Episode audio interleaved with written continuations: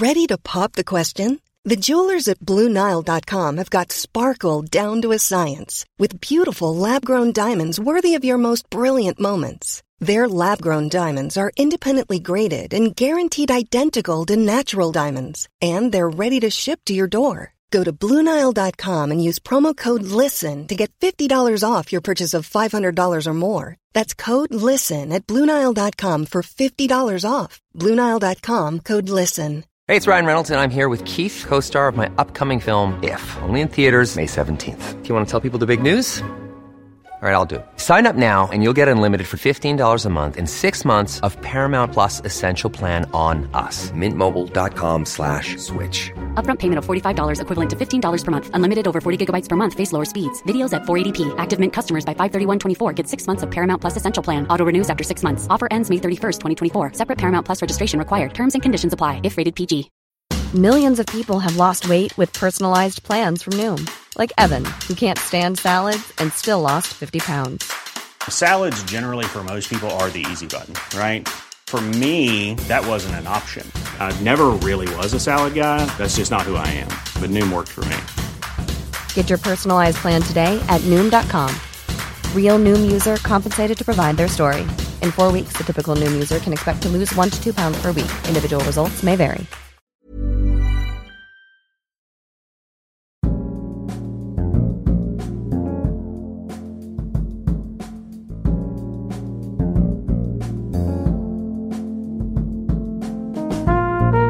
Välkommen till Dekonstruktiv kritik. Jag heter Aron Flam och i dagens avsnitt lyssnar jag på Alexander Bard förklara allt mellan Jordan Peterson och Sara Larsson. Du kan vara lugn för att det börjar i 210 och ökar därifrån. Jag är chanslös i vanlig ordning och då hade jag ändå tagit spjärn. Vi diskuterar givetvis metoo och sextremism. Men innan vi gör det. Jag vill passa på att gratulera Sveriges Radio till deras andel av de där statliga Vinnova-pengarna som ska hjälpa oss att bara få sakliga nyheter. Ett tips som hjälp på vägen vill jag också ge till er på Sveriges Radio. Lyssna på P1 Morgon i Sveriges Radio från programmet ni sände tisdagen den 6 mars. Det handlar om listan med krav på åtgärder för att minska sexuella övergrepp och trakasserier i samhället som samordningsgruppen för metoo-rörelsen överlämnar till jämställdhetsminister Åsa Regner.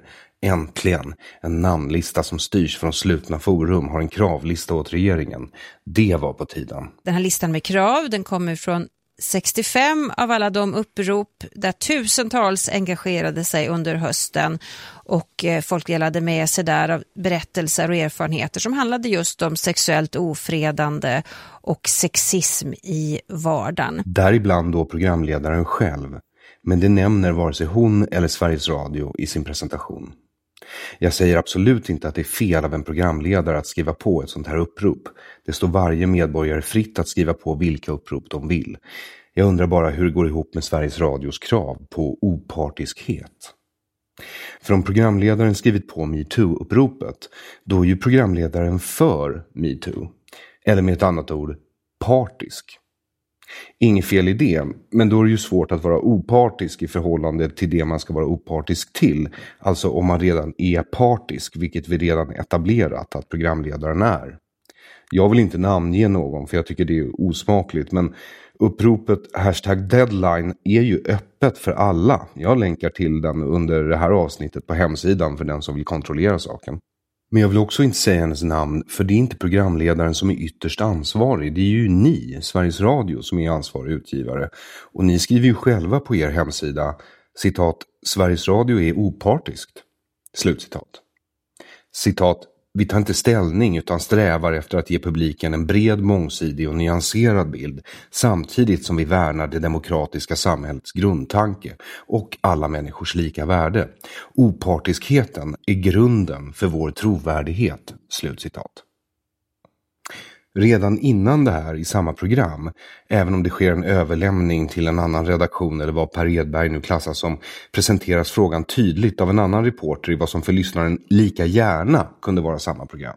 Personerna bakom 65 olika metoo-upprop i Sverige lägger gemensamt fram sju förslag på DN Debatt idag. Den här listan ska senare överlämnas till regeringen. De vill bland annat satsa på undervisning i skolan om samtycke och sex och samlevnad men de vill också se mer pengar till stöd och behandling till de som utsatts för sexualbrott. Ingen kritik mot det framförda förslaget presenteras, ingen analys, ingen kommentar. Och det hade väl i och för sig varit okej okay om det inte vore för att programledaren som skrivit på hashtag deadline genomförde den där intervjun med representanterna för samordningsgruppen för alla metoo-upprop. Låt mig förklara det på ett sätt som du kan förstå, kära Sveriges Radio. Det känns inte så opartiskt. Hur reporten säger tusentals och sexism tycks i alla fall i mina öron röja en viss entusiasm. Ett av kraven är i alla fall att införa sexualundervisning och samtal om samtycke och normer redan vid 6 till 7 års ålder. I skolan formas vi ju eh, och det, vi börjar ju gå i skolan när vi är väldigt små. Det är ju sant, men för den sakens skull behöver man inte missbruka det faktumet till att jävlas med de små liven. Sådana förslag bör bemötas med kritisk följdfråga, eller fan, jag hade till och med nöjt mig med en följdfråga. Den behöver inte ens vara kritisk. Men den uteblir i Sveriges Radios version av verkligheten. Det har redan visat sig att genuspedagogik har katastrofal inverkan på i alla fall pojkars utveckling. Betygsgapet mellan pojkar och flickor har ökat sedan skolan började anpassa undervisning för att i högre utsträckning passa flickor. Även om den svenska skolan just nu inte verkar passa någon så finns det alltså grader i helvetet och pojkarna verkar ha hamnat i nedersta cirkeln. Jag har ingen aning om representanterna från den slutna samordningsgruppen på Facebook känner reporten eller inte. Jag kan inte veta om de skulle kunna ha skrivit på samma lista eller vara medlemmar i samma slutna forum. Men man kan ju tycka att frågan om vilka de är och hur de fått det här förtroendet borde ingå i en normal intervju för två företrädare för en organisation som säger sig företräda tusentals människor. Har de röstats fram? Är de meriterade? Hur har de fått mandat att framföra krav? Inte förslag alltså, utan krav på visselblåsarfunktioner. Ni vill ju ha en, en, en slags visselblåsarfunktion också, det är ett av de här förslagen som gäll, ska gälla just i skolan då. Mm. På, på, nationell nivå dit man ska kunna vända sig. Eh, vad är, vad tank, hur är tanken där? Jag var själv tvungen att ta reda på vad de här två representanterna jobbar med till vardags. Båda jobbar tydligen som kommunikationskonsulter, lyckas jag duck-duck-goa mig till efter ett tag. Kommunikationskonsulter alltså. Det var i alla fall väldigt duktiga på att kommunicera kraven hade jag varit programledare hade jag börjat ställa lite kritiska frågor. I alla fall om jag ville verka opartisk i förhållande till den där listan jag skrev på som sa att jag var partisk. Men inga kommer. Det är mer som att hon lägger upp dem för att kravlistans representanter ska kunna framföra just kraven och argumenten för. Vad är, vad är tank hur är tanken där? Det är verkligen en fråga jag skulle vilja ställa till Sveriges Radio. För det mest utredande jag hör från programledaren är och det här är inte tillräckligt så som det görs idag då? Absolut inte. Blir svaret. Inga invändningar, inga följdfrågor. Vad är, vad tank hur är tanken där? Och som sagt, eftersom programledaren själv har skrivit på finns det ju en möjlighet att hon själv är med i den här slutna Facebookgruppen. Inte ens när de föreslår skapandet av ett angiverisamhälle invänder reporten. Vad är, vad tank hur är tanken där? Opartiskheten är grunden för vår trovärdighet skriver ni på er egen hemsida alltså. Är ni inte opartiska, då är ni inte trovärdiga och då saknar ni existensberättigande. Enligt era egna ord. Någonstans går gränsen, kära Sveriges Radio, mellan en som vunnit titeln världens blötaste mök och en som bara bajsat på sig. Och det gjorde ni verkligen här. I alla fall. Alexander har varit i blåsväder i vanlig ordning. Så många orkaner att jag själv inte kunnat hålla reda på dem. Bättre då att fråga Alexander tänkte jag som vid det här laget verkligen borde veta bättre. Vad som följer snart är en rasande monolog från Alexander om världens och landets tillstånd. Han är inte nådig. I vanlig ordning borde jag kanske invänt mer. Men det är verkligen en fröjd att lyssna på Alexander rasa loss. Och om du tycker att jag svärmar för mycket för Bard så vet jag att det är bara för att du är sotis. En invändning jag försökte få in när Alexander propsar på polygami. Där skiljer sig nämligen våra uppfattningar åt. Alexander är för och jag är emot. Dessvärre lyckas jag inte förklara varför och vill inte heller avbryta Alexander i hans resonemang. Så jag tänkte istället ta tillfället i akt att utnyttja programledarens privilegium och presentera mitt resonemang nu istället. Jag vill också att du ska veta att jag i grunden inte bryr mig om du är gift med en eller flera personer. Personligen tycker jag inte att staten borde infört homoäktenskap utan istället avskaffat heteroäktenskap. Som jag ser det borde det vara upp till dig och den eller de du ska gifta dig med och det samfund ni är med i som förrättar vad som egentligen är en religiös ceremoni från början. För att parafrasera Doug Stanhope. Ett förhållande blir inte sexigare för att man blandar in advokater och pappersarbete. Men nu går det att gifta sig borgerligt, vilket är statligt, vilket i sin tur innebär att staten förordar äktenskap. Om den börjar erbjuda polygami skulle det vara som att den förordade det och då blir det en fråga och jag tyckte den var lite intressant en gång i tiden. Och eh, till slut kom jag fram till att jag alltså är emot. Mitt motstånd bygger på en artikel i The Atlantic av Jonathan Rauch som jag läste för otroligt många år sedan. Den kom ut 2006 så jag kommer ärligt talat inte ihåg exakt när jag läste den, så det borde vara runt då. Resonemanget går som så att i människans naturtillstånd är hon förvisso polygam, men bara åt ett håll. Och det leder dessutom till instabila och våldsamma samhällen. Vad jag menar med att människan är polygam i naturtillståndet, men bara åt ett håll, är att polygama samhällen tycks alltid vara polygyna. Med det menas att det nästan alltid, utan undantag, är så att polygama samhällen bygger på formen en man, flera kvinnor. Det finns nästan inga undantag till den regeln enligt Robert Wrights bok Det moraliska djuret från 1994. Polygyn betyder alltså att en man har flera kvinnor. Polyandri skulle det kallas om det var en kvinna som hade flera män. Även om staten började erbjuda könsneutrala polygama äktenskap skulle alltså polygyna bli vanligast. Och det är inte särskilt rättvist. I naturtillståndet kommer flera kvinnor avstå sin ensamrätt på en man om mannen bättre garanterar hennes avkommas fortlevnad. Under sådana omständigheter kommer de mest kapabla männen att få fler kvinnor än mindre kapabla män, vilket i sin tur skapar en stor underklass av sexuellt frustrerade män utan framtidsutsikter och med inget att bidra med till samhället. Allt annat lika är det ju enkel matte att för varje man som gifter sig med två kvinnor går en man utan, om en man gifter sig med tre kvinnor blir två män utan, och så vidare.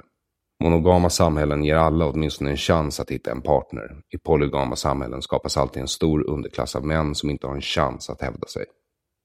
Överallt annars det har prövats har det lett till revolutioner och gangstervälde om inte nationen varit så pass smart att den har använt det här outnyttjade våldskapitalet till att kolonisera andra länder. Två flugor i en smäll, så att säga. Det finns forskning som visar att när samhällen når en ratio på 120 män för varje 100 kvinnor så blir de strukturellt instabila. Så att bara ta in till exempel invandrare av manligt kön kan få ödesdigra konsekvenser om könsbalansen förändras för mycket. Så var polygam, polyamorös, polygyn eller polyandrisk om du vill, men håll staten utanför relationen. Någon måtta på hur kinky man är måste det faktiskt finnas och gränsen borde dras vid byråkrati i sovrummet. Om det inte verkligen är din grej såklart, i vilket fall det borde finnas en lång byråkratisk process som du måste gå igenom för att få leka med byråkrati i sovrummet. I vanlig ordning finns länkar till det jag talat om på min hemsida www.aronflam.com. Och jag vill tacka dig som är Patreon. Med ditt stöd avskaffas public service så att du får pengar över i plånboken och förhoppningsvis då kan skänka mig en del av skattesänkningen som tack. Du som swishat ska också ha tack. För dig som ännu inte gjort det är numret 0768 943737. 0768 943737. Inga donationer är för små. Men inga donationer är heller för stora. Bra att komma ihåg om du har för mycket pengar men är trött på att hela tiden köpa större hus för att få plats med dem. Släng lite på mig. Om du är en sån som tycker att du vill ha något fysiskt för pengarna ska du veta att det är bara att gå in på hemsidan www.aronflam.com merchandise och köpa t-shirts till dig, din familj och hela släkten. Alexander Bard har en av varje. Hans kille har en av varje. Visa vad du står för. Krossa socialismen, socialism är ondska eller your feelings are hurting my thoughts. Som också är den här poddens catchiga slogan. Visar tydligt din omgivning att du är en kul kille som inte är rädd för lite ideologiskt smuts under naglarna i din jakt på sanningen. Låt nu Alexander Bard strömma in genom dina öron och in i din hjärna. För jag har noterat en sak med Alexander. När jag lyssnar vill jag invända, men samtidigt vill jag inte missa vad han nu kommer säga härnäst. Och det är i den tveksamhet man verkligen kan känna synapserna spraka. Så njut. Välkommen Alexander Bard. Tack så hemskt mycket Aron Flam. Tack för att du har mig som amerikanerna säger. Jaha, nej men alltså det är ett sant nöje och det var allt för länge sedan du besökte oss här i dekonstruktiv kritik. Och det har hänt otroligt mycket. Du har varit borta tydligen enligt egen utsago i bara två och en halv månad. För mig känns det som fyra år. Och jag vet dessutom att du har varit otrogen med, mot mig med Martin Weklin i P1. Ja, men det var ju P1 också. Jag vet. Lite triumf att sitta i Sveriges Radio till slut efter att man hackat på dem så satans mycket. Jag lyssnade på intervjun idag precis innan du kom hit och jag måste säga att du var on fire. Jag pratade väldigt fort i den intervjun. Ja, Men han försökte ju sätta dit dig på flera sätt. ja han lekte lite Kathy Newman där. Ja. Hon möter Jordan Peterson. Men det gick inte så bra för Martin. Jag tycker det gick bättre för Martin Wiklin än vad det gick för Kathy Newman. Det kan man väl lugnt säga att det gjorde, det ja. gick ju väldigt illa för Kathy Newman.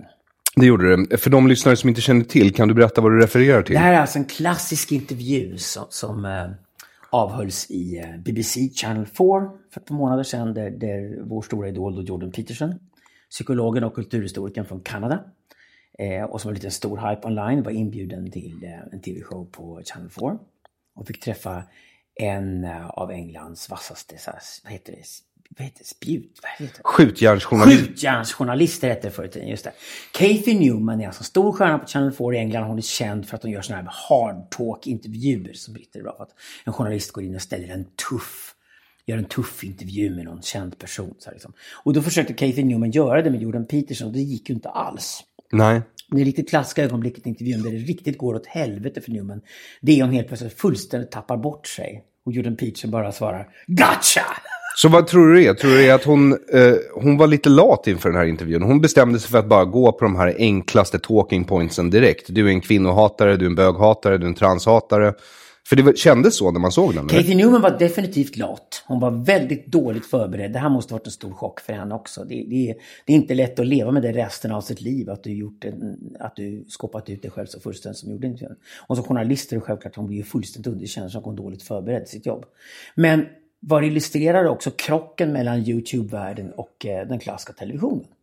Det På vilket också- sätt? Berätta. Alltså, det går inte att sitta och fejka en podcast som den vi gör just nu. Det går inte att sitta och fejka en YouTube-intervju. Det, det finns miljoner olika utbud där ute som du konkurrerar mot. Och det finns bara en sak som riktigt fungerar. När du sätter liksom en enkel utrustning, en mikrofon och, och en kamera på dig. och du ska försöka bli intressant i en timme. Och det är så äkta det bara går att vara. Och det gör att de som är skolade i YouTube, som Jordan Peterson är, han har ju gjort väldigt få tv-intervjuer. Eh, att han är skolad i det, att han är sig själv helt enkelt i alla situationer. Han, han reagerar spontant på allting, han kanske säger för mycket ibland, han använder fel ord. Men om vi säger så här, han ingår inte i det paradigm som jag brukar kalla för kommunikationsbyråernas diktatur.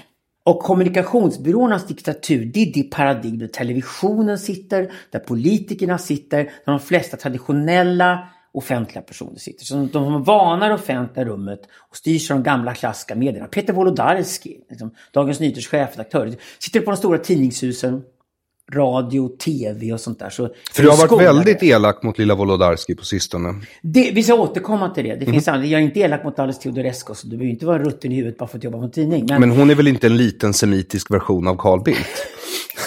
Alice Teodorescu är ju vacker till att börja med. Titta Ja. bara där. Undrar om hon ringer metoo när vi säger det. Hon är fantastisk. Men det var en parentes, och det är en parentes. Men för att gå tillbaka till kommunikationsbyråernas diktatur. Så är det så att alla traditionella medier har styrts av det här att kommunikationsbyråerna var kanske en tillgång i 10% av alla offentliga personer och politiker vände sig till dem för att få råd. överhuvudtaget. Då framstod du som proffsig när du stod där och hade rådgivare som var proffs omkring det. Men när alla blir rådgivna om hur de ska bete sig och alla utgår från helgarderingen. Så Det vill säga att du hamnar i en prekär situation. Du you cover your ass i allting du säger och gör. Och då betyder det att du går ut i tv, du går ut i tidningar och ut i radio och låter som en babblande robot. Och det här är egentligen någonting som var väldigt tydligt i konflikten mellan Hillary Clinton och Donald Trump. För om man ska verkligen på djupet förstå varför Donald Trump vann det amerikanska valet ska man först titta på hur de kommunicerade. Och det var så tydligt att Hillary Clinton hade suttit en massa rådgivare omkring sig och blivit rådgiven och varenda ord hon skulle säga och tonfallet skulle vara. Och ändå var hon stel och ful och tråkig i allting hon gjorde. Liksom. Men hon gjorde i alla fall det. Medan Donald Trump var så oberäknelig. Ingen kontrollerade ens hans Twitterflöde. Det var så uppenbart att ingen kan kontrollera man att du slänger hellre in en vild galning i Vita huset som är äkta än att du slänger in ett professionellt freak som är totalt regisserad i den miljön. Det skriker ju inte heller ledarskapskvaliteter att inte ta risker någonsin. Nej, exakt, exakt. Och kommunikationsbyrå, det första de lär är ta inga risker alls. Det första de gör när de har krisen, de ska riskminimera. Det är väldigt feminiserat hela den här kommunikationsvärlden. Det är så här, du får absolut inte ha stake eller sticka ut eller försäga dig. Utan nu ska vi minimera risken att du säger fel ord. Vi ska minimera risken att du gör bort dig. Vi ska bara göra dig så att du är paketerad och säger och gör allting på det diplomatiskt smarta sättet. Okej, det kanske är okej om man just är diplomat. Men om man är politiker eller om man är en public intellectual av något slag är det döden. Och när alla i offentliga rummet, det vill säga alla som sitter i tv och tidningar och radio, beter sig så här regisserat. 100% av alla har suttit med kommunikationsexperter. Eller en Eksvärd har varit där och rådgivit allihopa. Då dör mediet. Och då kommer då helt plötsligt onlinevärlden med podcasts och webcasts. Och folk sitter liksom med Dave Rubin Reporter, du har varit till och med. Mm, där fick du till det. Ja. ja eh, Det fick jag. men, men när du väl har sett de här programmen och, och ser det äkta hela vägen. Det går i den miljön evolutionärt inte att vara framgångsrik med något annat kort än äktheten. Och folk gillar att titta på någon som de inte håller med, de gillar att bli utmanade och alltihopa. Bara personen är äkta och grundar i vad de håller på att prata om. För det, det, det, det är en Det här är vad Donald Trump och Jordan Peterson har gemensamt. Så Donald Trump har det bara för att han från början har ADHD-monster som har liksom blivit jokern i Vita huset. Jordan Peterson har det för att han kom direkt från akademiska världen där det ändå är äkta om du står och föreläser. Och klev sen över till den mediala världen via YouTube och blev en stor YouTube-stjärna. Och där har han suttit och varit äkta i små lågbudgetsamtal egentligen hela tiden som byggt hans karriär. Så sitter han helt plötsligt på Channel 4 i London Eh, och blir intervjuad av Kathy Newman och hon beter sig som alla BBC-journalister gör. Det vill säga, jag ska vara riktigt tuff nu, jag ska nita den här maktmänniskan och jag ska hitta hans svagaste punkter, sen ska jag trycka riktigt hårt där. Och så kör hon liksom BBC-hardtalk-taktiken mot Jordan Peterson och det slår fullständigt snett. Men det det, är lika mycket problemet för Kathy Newman som det faktum att hon var dåligt påläst. Det var dåligt påläst och hon använder ett sätt att approacha en gäst som inte funkar i YouTube-världen. Och enda Jordan Peterson behöver göra bara var sitt vanliga jag. Och han Men vann tror du inte det hade funkat okej om hon bara hade läst på vad han faktiskt står för istället för att bara läsa hans fiender? Men det hade även krävt att Kathy Newman gått hem till sig själv, tittat i spegeln och undrat vem är Kathy Newman? Innan hon satt sig i det samtalet. YouTube är inte om gräl och det handlar inte om att sätta dit maktmänniskor. YouTube handlar om konversationer. Det handlar om kvaliteten i konversationen. Jag har själv tröttnat för flera år sedan på alla så här regisserade tv-debatter. Att kan du låtsas vara den här åsikten så kan den här personen låtsas vara den här åsikten. Och sen kan ni två flyga på varandra. Nu är det orättvist att tillskriva en skribent rubriken, för rubriken bestäms ju ofta av eh, redaktören. Men jag läste den här Johanna Frändéns, hette hon så?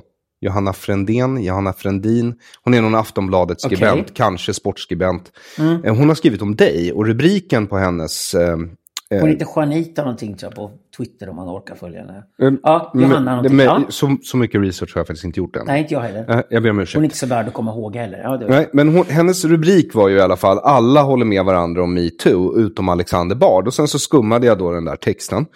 Och då framgår det ju väldigt tydligt att det är väldigt likt den här intervjun med, med Jord- som Kathy gör med Jordan Peterson. Därför att hon har ju inte läst på om dina argument. Hennes enda argument mot dig det är att du tycker annorlunda än alla andra. Och då borde jag veta hut av någon konstig anledning.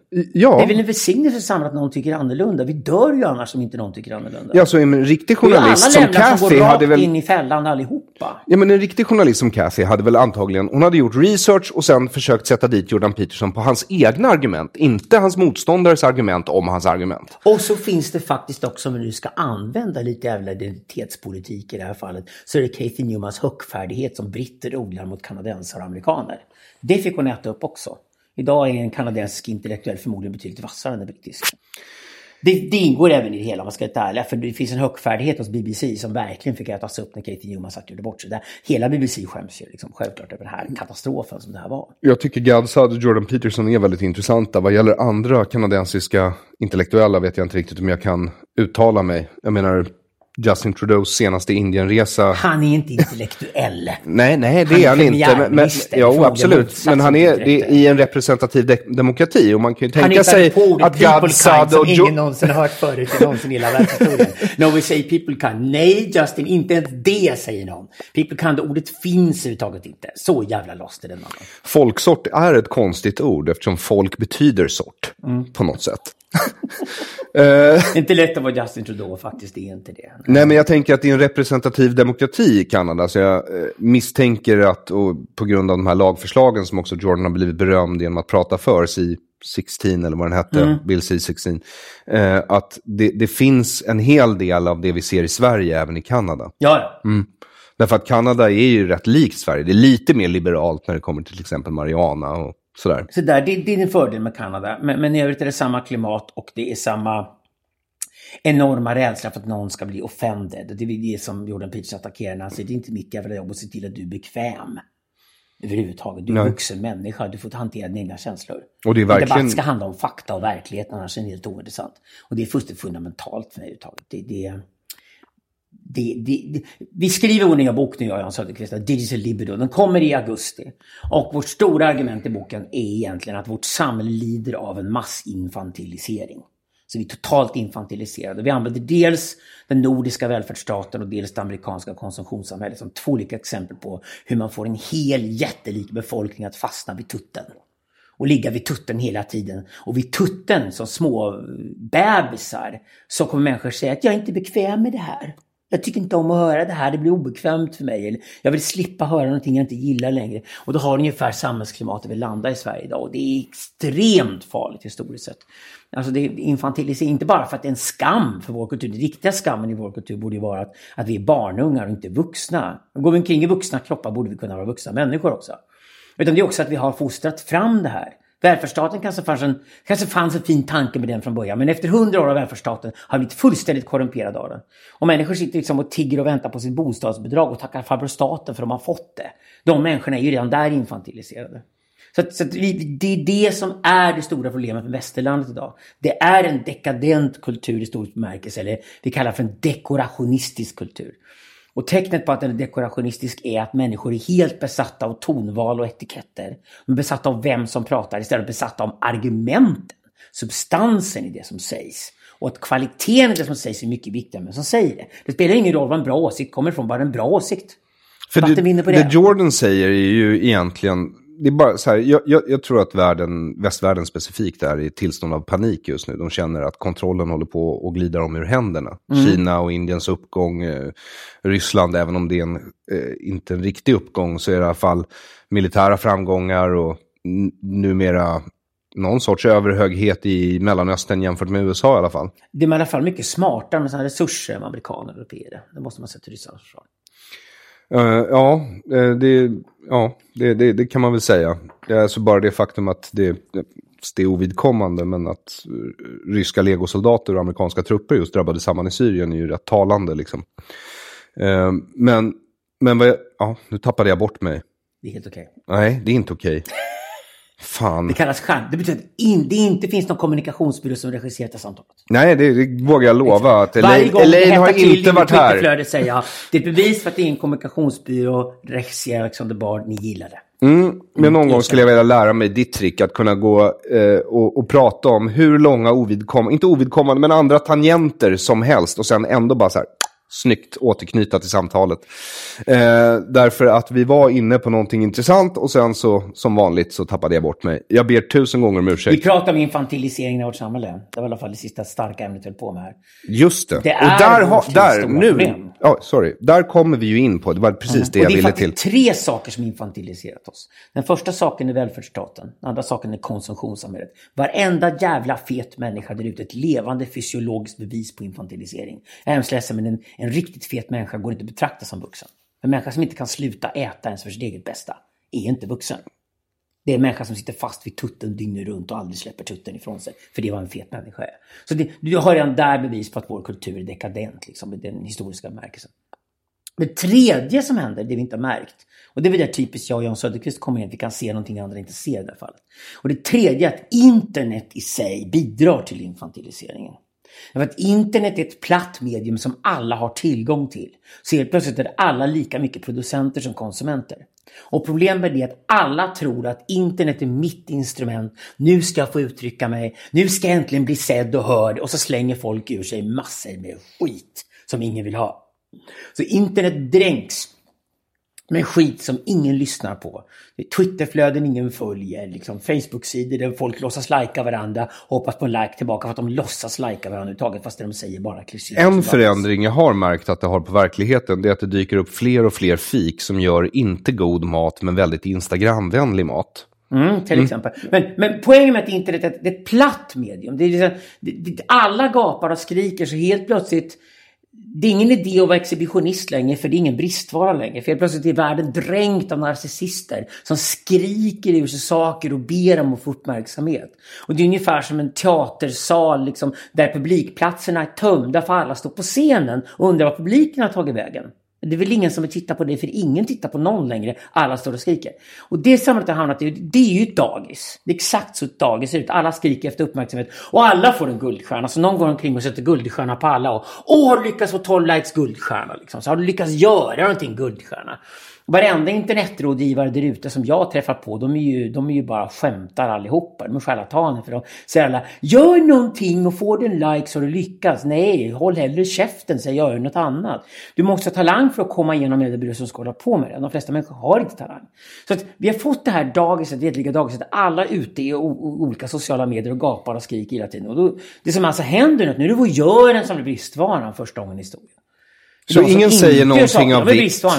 Alla älskar att någon bryr sig om vad de gör, för det är bristvaran. Att producera någonting är billigt och enkelt.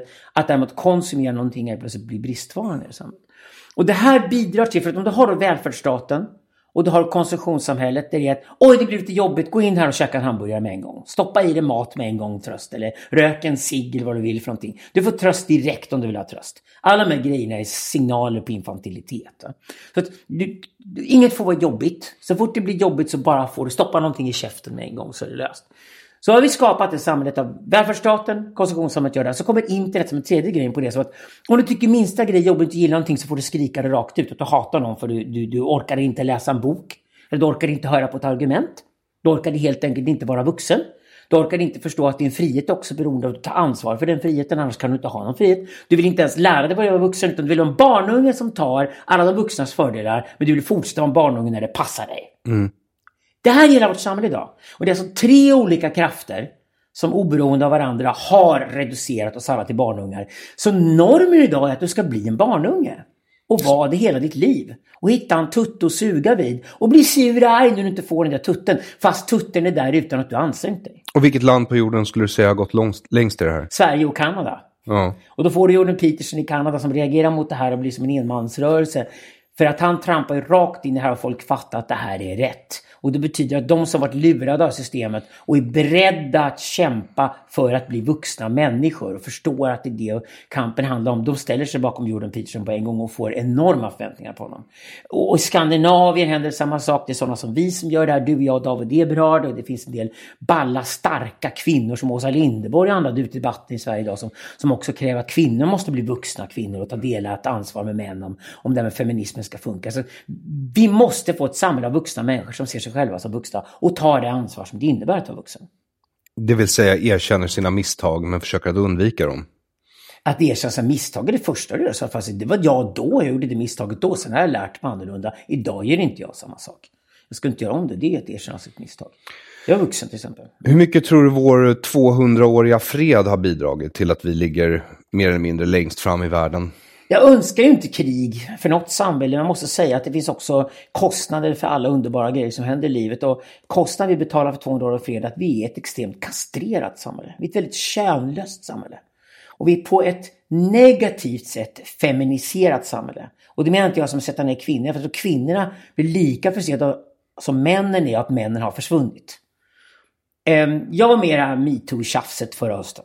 Okej. Okay jag förstår hela den grejen. Jag var faktiskt nyanserad i allting jag sa. Jag förstår att kvinnor av en spyhink när de får hälla ur sig frustration över alla möjliga saker. Inte minst att gubbar springer och tafsar på dem och tar sig friheter som de inte borde göra och så vidare. Och kanske framförallt... Jo, för det händer ju. Det kan vi det båda, ja. det, det, kan vi båda Nu var det så att det fanns ingen Harvey Weinstein och det fanns ingen Larry Nasser i Sverige överhuvudtaget, vilket jag kände på mig. Det här var ett luftslott alltihopa. Och, och mycket riktigt var det snabbt några sociopatkvinnor som kidnappade hela metoo-rörelsen i Sverige och då man undrar, var är alla starka tuffa kvinnor i Sverige? Varför säger inte de ifrån? Ja, det var Åsa Linderborg ensam som sa ifrån i stort sett. Mm. Och sen var det samma sak med alla männen. Vart tog alla män vägen helt Som borde ställa sig upp och vara falliska och vuxna män istället säga Snälla tjejerna, ställ fram spyhinken spy, men vad ska vi göra med den sen då? För att problemet med att spyhinken ställdes fram och det bildades slutna Facebook-forum, massa kvinnor som slängde ur sig både den ena och andra sanna och osanna grejen Och det här tinken fylldes på med allt det här hatet. Ja, men hade det man var varit- ingen hade- alltså- kvinna svarade frågan, vad ska vi göra med spyhinken när den väl står där då? Jo, då är det så att först pekar man ut männen som förövarna. Och sen spyr kvinnorna kollektivt som små våp. Och luktsaltet fram ungefär. Och sen ställer de spyhinken till männen som vi ska ta hand om den. Men problemet är ett dynamiskt problem. Vi kan inte ta hand om den. De bad oss samtidigt gå åt sidan och lämna plats. Ja, men de byggde en mytologi runt det här och den mytologin var att kvinnor är små söta prinsessor som ska skyddas i alla lägen och inte behöva höra och se någonting de inte gillar. Medan männen är skurkar och rövhål allihopa. Och det är inte sant. Eh, det finns lika mycket godhet och ondska bland både män och kvinnor. Och både män och kvinnor kan vara barnsliga eller bidra till att bygga ett civiliserat samhälle. Om du ska skapa till exempel en, en kultur som är acceptabel, där man beter sig respektfullt mot varandra, så måste både kvinnorna och männen ingå i det skapandet. Och kvinnorna måste ha med sina egna skuggor och sin egen skit in i det här. Jag menar, du kan ju antingen sitta och säga att en jävla massa kvinnor blir pressade av Harry Weinstein och ligga med honom annars skulle de inte få några bioroller. Vad menar du med skuggor? Vad har kvinnorna Jag för kan ge ett skuggor? exempel på det. Ja.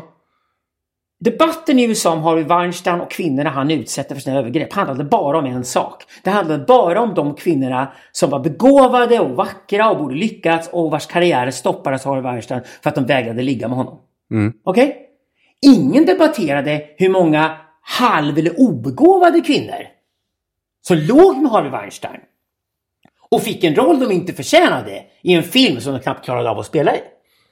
För det är ju självklart den andra sidan av myntet. För om Harvey Weinstein stoppar en begåvad skådespelare som väger ligga med honom så betyder det att den rollen kommer ju om Harvey Weinstein bestämmer fyllas av en brud som ligger med honom. Men den diskussionen vill ingen ta därför den kvinnliga skuggan vill ingen vidkännas. Så ingen vill vidkännas att kvinnor deltar i korruptionen och att vissa kvinnor vinner på korruptionen och andra förlorar på den. Precis som vissa män förgriper sig och andra män inte gör alls. Men är inte det vad vissa extremfeminister klagar över och som kallar vissa tjejer för PPs, alltså patriarchal pleasers, att de liksom lägger sig platt för patriarkatet? Är inte det liksom... fick ingen sån debatt överhuvudtaget Harvey Weinstein i USA. Du fick ingen sån debatt om metoo i Sverige överhuvudtaget. Därför kvinnor, vi ställdes inför någonting som både kvinnor och män ställde sig bakom. Och det var en mytologi om den goda fina kvinnan som dessutom är prinsessa och våp. Det är därför både jag och Åsa Linderborg angrep den kvinnobilden. Och nu är det väldigt många kvinnor som börjar förstå att den där kvinnobilden, vad är det för jävla kvinna? Vad är det för jävla tunt? Vi kan väl säga ifrån. Vi har väl kontroll över oss själva. Vi har väl auktoritet. Vi har väl viss massa med presence. Vi är vuxna kvinnor. Alltså, det, det är ju den riktiga kvinnobilden som man måste föra fram om kvinnor och män ska vara jämlika. För det, det krävs av både män och kvinnor ansvar och det krävs maktutövande lika mycket som det krävs frihet eller som det krävs möjligheter. För att vi ska nå jämlikhet i samhället. Så att du kan ju inte ha den här debatten om du inte inkorporerar den kvinnliga skuggan och den, den manliga hjälten i det hela också. Det vill säga, du kan inte bara ha historien om mannen som, som är eh, Eh, skurken som är sexuell förövare. Du måste ju även ha historien om mannen som, som sätter sig upp mot sexuella förövare. För det är män historiskt som släpat ut sexuella förövare i skogen och skurit kuken av dem och sen skurit halsen av dem. Det är männen som blir riktigt förbannade på mannen som tar sig friheten mot kvinnorna som man inte borde ta. Och den historien kommer inte heller fram. Men om du har alla fyra, om du har liksom den goda onde man och du klarar av goda onda kvinnor, då behöver vi se män och kvinnor som de faktiskt fungerar.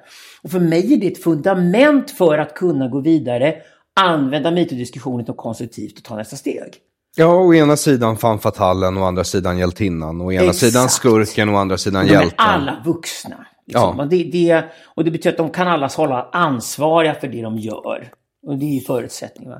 För egen del så jag funderar på, men fanns det något positivt med video som andra inte ser? Och det fanns det absolut. Jaha. Ja, absolut. Det är Okej. så här. Jo, om Lay on vä- me. Mm. Om vänd på steken då. Om du sätter dig ner och tittar på, är det någonting vi kan hylla Sverige för? Som gör att metoo blir så starkt i Sverige.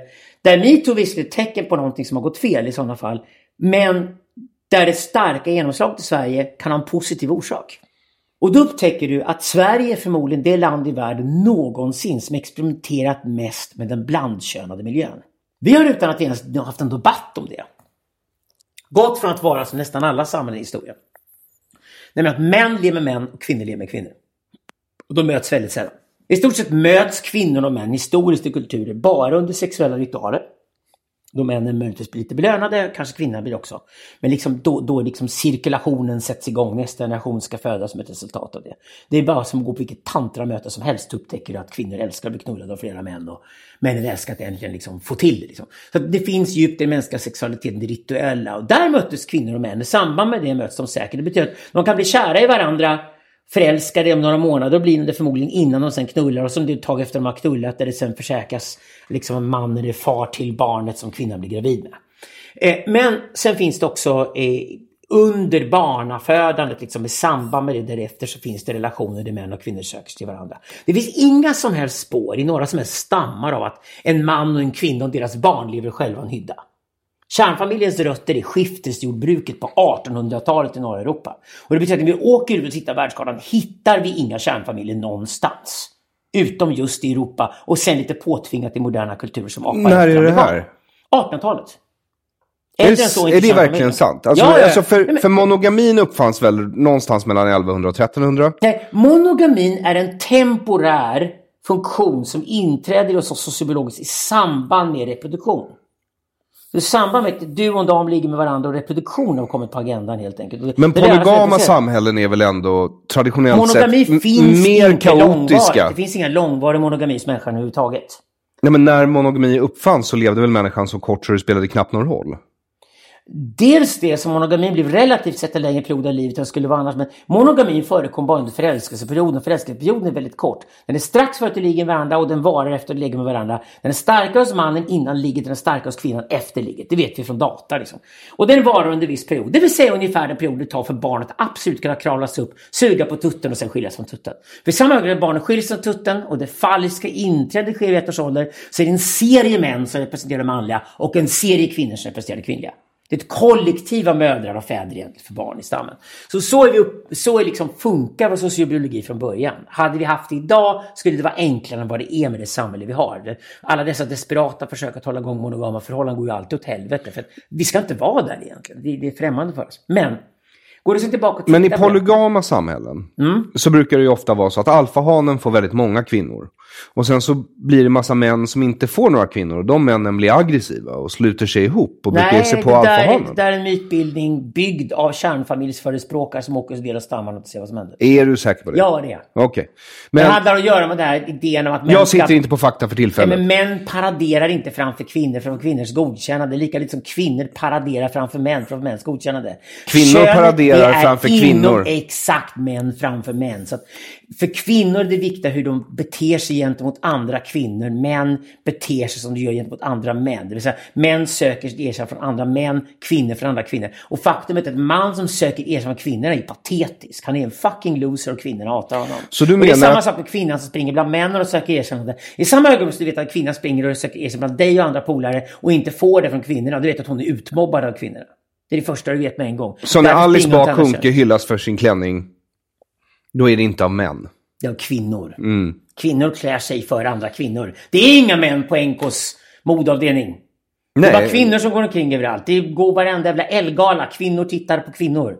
Kvinnor håller på att spana in varandra hela tiden och de hackar på varandra jättemycket. Och de skapar så här små hierarkier där de liksom bestämmer sig för vem är överst och vem är underst. Det de gör. Och, det är som att gå på krogen på en fredag. Så nog fan har tjejerna gått ut och tagit ett glas vitt vin innan de går på krogen med killarna för att kolla in sina positioner gentemot varandra. Så att inte någon tjej liksom ställer sig ovanför sin plats i hierarkin. För då jävlar, då blir hon nerhuggen. Och då går det fort. Ja, det låter inte jättemuntert, hörru. Nej, kan vi säga så här också, en grej jag lärde mig av metoo, det var att den, den, den spyink jag fick över mig, jag var ju inte sexuell förgripare, men jag blev ändå liksom en av de här männen som skulle attackeras av obegriplig anledning. Kvinnor är ju inte alltid logiska, de, de kan bara ligga på känsla som du vet. Och helt plötsligt skulle jag vara den måltavlan för den här skiten. Och då märkte jag gång att det här är inte jag van vid, för det här bemötandet. Nej, just det, det är så här kvinnor attackerar andra kvinnor. Men när kvinnor blir stressade och inte vet vad de gör längre, då kommer de även attackera män som de i vanliga fall attackerar kvinnor. Och då inser jag plötsligt, är det så här vidriga kvinnor är mot varandra? Och hur Det är vidriga var de? För, för jag såg Det ju är en som i. Hollywoodfruar på riktigt. Det är verkligen så här de är. De är inte nådiga när de För det startades ju något upprop för att få ut dig ur talang. Liksom. Ja, ja, ja, helt vansinnigt. Ja, det, det måste det vara. Därför att de... Vet du vilka tjejer som startade upproret? Nej, nej. Det var tjejer som är mobbade av andra brudar på skolgården. Det, det, det är den lätt autistiska bruden som alltid pratar lite för mycket och pratar lite för högt. Och, och som sminkar sig för hårt för att hon tycker att hon har för många kilo fett på kroppen, vilket hon förmodligen har. För hon äter för mycket för att trösta sig. Hon har en ful pojkvän, men hon attackerar honom hela tiden och pickar på honom hela tiden. Och försöker upp auran av att hon är någon slags framgångsrik kvinna med den lilla bubbla hon har byggt. Och fortfarande hon kommer in i rummet som vuxen kvinna och i det rummet sitter den framgångsrika, snygga tjejen som styrde på skolgården och som utan effort var drottningen. Hon som fick välja man först. Mm. Hon som är överst i den matriarkala hierarkin.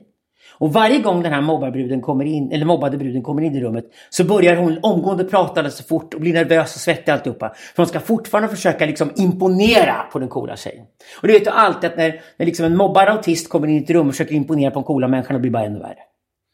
Och du märker ju med en gång att hon bjäbbar upp sig, hon pratar fort och för högt och allting och försöker imponera och vara kompis. Medan den snygga bruden tittar på det, hon bara tittar bort som mesta brudar gör när de skäms. Det är som skämskudden är framme. Så, Åh gud, är det en sån där töntbrud igen? Henne försökte jag fly ifrån på skolgården hela tonåren. Slippa henne för jag tillhör det coola gänget. Naturligt liksom. Och där har du ju positioneringen. Där har du ju positioneringen mellan tjejerna. Hur de hackar varandra.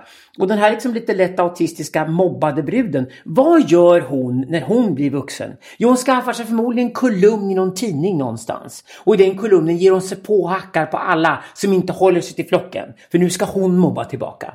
Och hon utnämner sig själv till expert på media och kommunikation. Och hon egentligen bara säger att alla ska vara rädda för allting som skrivs illa om dem. Det är vad hon säger. När i själva verket media funkar precis tvärtom. Om man är smart i media rider man på kontroverserna och vinner. Men så, så, tror du att vi fortfarande har alfakvinnor högst upp i hierarkin i Sverige? För för mig, i alla fall när jag tittar över på vänstersidan av svensk politik som jag tycker omfattar en stor del av landet. Mm. Så känns det som att de alfahanar det här matriarkatet har valt ut som alfahanar inte direkt är alfahanar. Nej, men vi har bra alfakvinnor. Och titta vilka jag har suttit med och snackat, fått äran att bli intervjuad av, eller haft att göra med sista året. Så, ja, det är ingen hemlighet att jag tycker att Åsa Linderborg är sexig. Vi har inte haft någonting med varandra att göra, men hon är en grym kvinna. Men vilka var Och det är ingen hemlighet att jag inte vilka gör det, var men- det som bråkade för att Nya Tider skulle få komma få in på bokmässan? Och hade argumentet att den jävla svenska liberal eller sosse som inte kan debattera ner nazister fan inte ens värd att leva. Det Det, är det så. enkla som finns. Det var no-brainer att bokmässan skulle vara öppen. Åsa Linderborg och Alexander Bard på samma sida. Och Jan Guillou också för en del. Det vill säga marxister, liberaler, socialkonservativa försvarar yttrandefriheten mot det här so- social justice-packet där ute. va. Så det var det ena exemplet. Men, men ta en sån, ja, men jag satt hos Isabella Löwengrip. Före detta Blondinbella. Liksom, va. Det är en modern alfakvinna. Som dumpat sin man för att han inte duger i sängen längre, skaffat sig flera älskare, upptäckt polyamorositet och sitter självklart med snuskig Onkel Alexander och pratar om det i sitt webb-tv-program. Fick tusentals tittare med en gång, alla tyckte det var toppen. Det var det samtalet blev jättespännande. Och jag kunde bara sitta och hylla den. Du är ju det en svensk kvinna ska vara. En kvinnlig företagare, du är feminin och stark samtidigt. Du skiter av feminismen sätt du borde göra och gör precis vad du vill. Och när vi sitter här och blir intervjuade, jag blir intervjuad av dig i Partner på i Stockholm så har du ditt eget webb-tv-team här med anställda som trivs på jobbet. Vilket är alltid ett gott tecken. Där har du en modern en, en matriark, liksom, en, en kvinna beredd att ta en stark position i samhället, ta ansvar. Och jag skulle inte vara dugg för honom om hon är politiker några år och kommer framgångsrik, hon är det. Hon är grym. Och det finns massor med sådana där alfatjejer där ute som, som knappt liksom förstår det, bara naturligt kliver in i den här matriarkrollen. Problemet i Sverige idag är ju inte att matriarkatet inte växer fram eller att feminismen har lyckats. Problemet är att alla män som borde finnas där och matcha det saknas. Och det jag blev trött på efter metoo-tjafset var det var de här kärleksbreven från män, inte minst från näringslivet, som skriver till mig att det är toppen Alexander, du ställer upp och tar Men det är det jag menar. Och ingen hur, av dem står men med hur, mig. De, hur, hur ska män kunna komma fram när idealet för man inte längre är man utan någonting annat? ställ dig upp och snacka Då kan du, rakt inte, tä- ut. du kan ju inte tävla med det du är bra på i det här landet. Ställ dig upp och säg sanningen. Det är, det är det till att börja med. Om du är inte fallisk så det första du tar reda på fakta och leverera fakta och det är fakta utifrån var vi ska landa någonstans. Det är inte konstigt att den där spyhinken ställdes framför oss män. För det är oftast vi män som är bra på att tala om vad vi ska göra med någonting. Så fort jag jobbar vision och strategi, då har jag gärna män omkring mig. Så fort jag jobbar kommunikation, projektledarskap, gärna kvinnor. Jo, men det, det är det är här jag menar. saker. För det sa jag ju när du sa så här, nu ställer de fram den här spyhinken. Ja, Mm. men de har ju samtidigt bett oss att gå åt sidan. Så hur ska vi kunna göra något åt den där spyhinken? Nej, de förväntar sig fortfarande att du och jag ska ta hand om spyhinken och fixa till det och rensa upp. Okej, men män Så- skulle väl kunna också ställa fram... Män skulle också kunna ställa fram en spyhink med borderline-kvinnor och tjatsex och efterhängsna brudar och manipulation och krossade hjärtan och ont Vi så weiter, vet ont så att då gör vi oss själva till offer och då vi kör. Det Ja, vi exakt. Det gör vi inte, för vi är det män. Finns, Men- det men- finns inget rättvist i det här spelet. Det är inte alls. Det handlar om att kvinnor använder sig av styrka och män använder sina. Det har vi gjort i alla tider. Matriarken och patriarken i stammen var säkert jämnstarka, men nog fan använder de sina fördelar i förhandlingslägena. Det är en terrorbalans som råder mellan könen. kommer alltid vara. Allt annat är liksom bara naivt. Ja, fast nu tror ena sidan att det är fullt krig och andra sidan bara tar det. Så ser det ut för mig. Kvinnorna kommer upptäcka att det är någonting som inte funkar i det här när de inte får ligga. Jo, när de inte har... får bra sex. Därför att om du håller Nu vill jag vara elak och säga, löste de inte det med afghanska flyktingpojkar? Nej, om de ändå hade gjort det. det var lite grann. De åker till Gambia väldigt mycket. Mm. Det är väldigt mycket svenska kvinnor som åker till Gambia för att hitta någonting kul i sängen. För de inte får det själva. Och då kallas det uppfriskande. När män åker till Thailand däremot, då är det vidrigt. Ja, du ser hyckleriet. Men i alla fall. This is Paige, the co-host of Giggly Squad, and I want to tell you about a company that I've been loving, Olive and June. Olive and June gives you everything that you need for a salon quality manicure in one box. And if you break it down, it really comes out to $2 a manicure, which is absolutely insane. It's also so easy to get salon worthy nails at home with Olive and June. The difference between how your nails used to look when you did them yourself and now with the Manny system is a complete game changer. The best thing about Olive and June too is it's a quick dry. Dries in about one minute, lasts for five days, and full coverage in up to one to two coats. Visit oliveandjune.com slash perfectmanny20 for 20% off your first system. That's oliveandjune.com slash perfectmanny20 for 20% off your first system. Hey, it's Ryan Reynolds, and I'm here with Keith, co star of my upcoming film, If, only in theaters, May 17th. Do you want to tell people the big news? All right, I'll do. Sign up now and you'll get unlimited for $15 a month in six months of Paramount Plus Essential Plan on us. Mintmobile.com slash switch. Upfront payment of $45 equivalent to $15 per month. Unlimited over 40 gigabytes per month. Face lower speeds. Videos at 480p. Active Mint customers by 531.24 get six months of Paramount Plus Essential Plan. Auto renews after six months. Offer ends May 31st, 2024. Separate Paramount Plus registration required. Terms and conditions apply if rated PG. Och nu ska det dessutom bli olagligt att köpa men sex utomlands. Freud har rätt. Sexualiteten är liksom djupast det är ännu längre ner ligger sexdriften och allting annat vi bygger ovanpå det. Religion, metafysik, politik, vad fan är det för någonting. Det bygger vi ovanpå den grejen. Så allra längst ner ligger det. Och jag skulle säga så att, att det är något skruvat i vad som pågår, att det här inte stämmer och att den här kalkylen inte håller. Det är när kvinnorna upptäcker att det finns inga karar som sätter på dem. Liksom. Det finns ingen bra sex att hitta där ute. Därför att när mannen har kastrerats hårt som han har gjort efter 200 år av fred Stark kvinnodominans i vår kultur, inte minst de sista 30-40 åren. Och en, och en agenda som inte handlar om jämlikheten, handlar om att det ska hämnas. Och det ska byggas revansch. Och det ska spys i hinkar. Men det ska inte tas ansvar. Okej. Det är ju inte ett jämlikhetsprojekt. Nej. Det är bara ett snedtippat asymmetriskt projekt. Där den ena skiten byts ut mot den andra skiten. Det är ingen vinnarformel alls. Det kommer inte lyckas. Och det, det är där vi kan börja få den vettiga debatten. Och vill jag komma tillbaka till vad jag sa det här om att om vi ska hedra Sverige för någonting vi har gjort så är det det sociala experimentet att byggt de blandkönade miljöerna. Så vi har alltså gått från ett samhälle där kvinnor och män levde åtskilda och byggt ett samhälle där vi kvoterar in kvinnor och snart även män till 50% i varenda jävla miljö som finns. Det betyder att vi byggt om samhället för att samhället där män och kvinnor ostört kunde leva var för sig och sen kunde träffas på fredagskvällen eller vid rituella omständigheter och njuta av varandras sällskap och sin sexualitet. Va? Då har vi tagit bort det och så har vi istället skapat en konstant rullande fyllekrog, för det är vad samhället är i Sverige idag. Varenda jävla miljö, från morgon till kväll och långt in på natten, är blandkönad. Okej, fair enough, vi kanske gillar det. Vi kanske inte ska ha kvinnor i badhuset på tisdagar och män i badhus på onsdagar, för så är badhus konstruerade de flesta håll i världen. Vi kanske ska ha män och kvinnor blandade konstant hela tiden, dygnet runt överallt. Men för det, det- verkar både liberaler och socialdemokrater tycka en bra idé. Om ni nu tycker att det är en bra idé, Okej, då ska ni Ja, för det, här är historiskt unikt. Det har aldrig gjorts tidigare någonstans. Två, och om någon har försökt har de aldrig lyckats med det. Och tre, om vi nu gör det borde åtminstone ge oss själva den färre chansen att vi säger att det här kommer inte bli lätt. Och på det sättet kan man se metoo som något positivt. Det vill säga, det är en första reaktion mot det blandkönade. För det är vad det är. Jo, absolut. Men det är ju... vi klarar inte men, av men män och kvinnor i samma rum samtidigt hela tiden. Och åtminstone tycker inte kvinnor att männen klarar av det. Och börjar vi gå vidare nästa steg så upptäcker att männen kommer inte heller tycka att kvinnorna har krav, där männen får säga sitt. Ja, det- det, vill säga det- att det här är inte speciellt enkelt. Det säger min flickvän till mig hela tiden, att jag är inte mogen för att ha sex än. Okej, Eh, eh, okej. Kan man inte ta på ett par tuttar utan att säga honk honk, då ska man inte få ha sex, tycker hon. Okej, det är Eh, hennes uppfattning. Det finns tjejer som gillar det också. Absolut. Eh, jag skojar. Men, men, men vad jag menar är, det är liksom så här, för, därför att nu, vi har blandade, och jag menar idag så träffas ju också de flesta par på sin arbetsplats. Ja, det gör de när de har det bättre äktenskapet, det som funkar, som inte är så romantiskt. Det dåliga äktenskapet ingår någonstans på 2030, det är romantiskt, du blir kär, jättebra sex. Och så upptäcker tjejerna har borderline och hon upptäcker att han är sociopat och så skiljs de åt. Och så kommer dramatisk skilsmässa, tingsrätten, du vet, delad vårdnad. Och sen mellan 30 och 40 träffar man på arbetsplatsen. Och då skiter de om de älskar mig inte. Det här funkar, det är lite sällskap, det är motsatt kön. Vi kan ha sex två gånger om året. Men det går, vi kan leva med det här.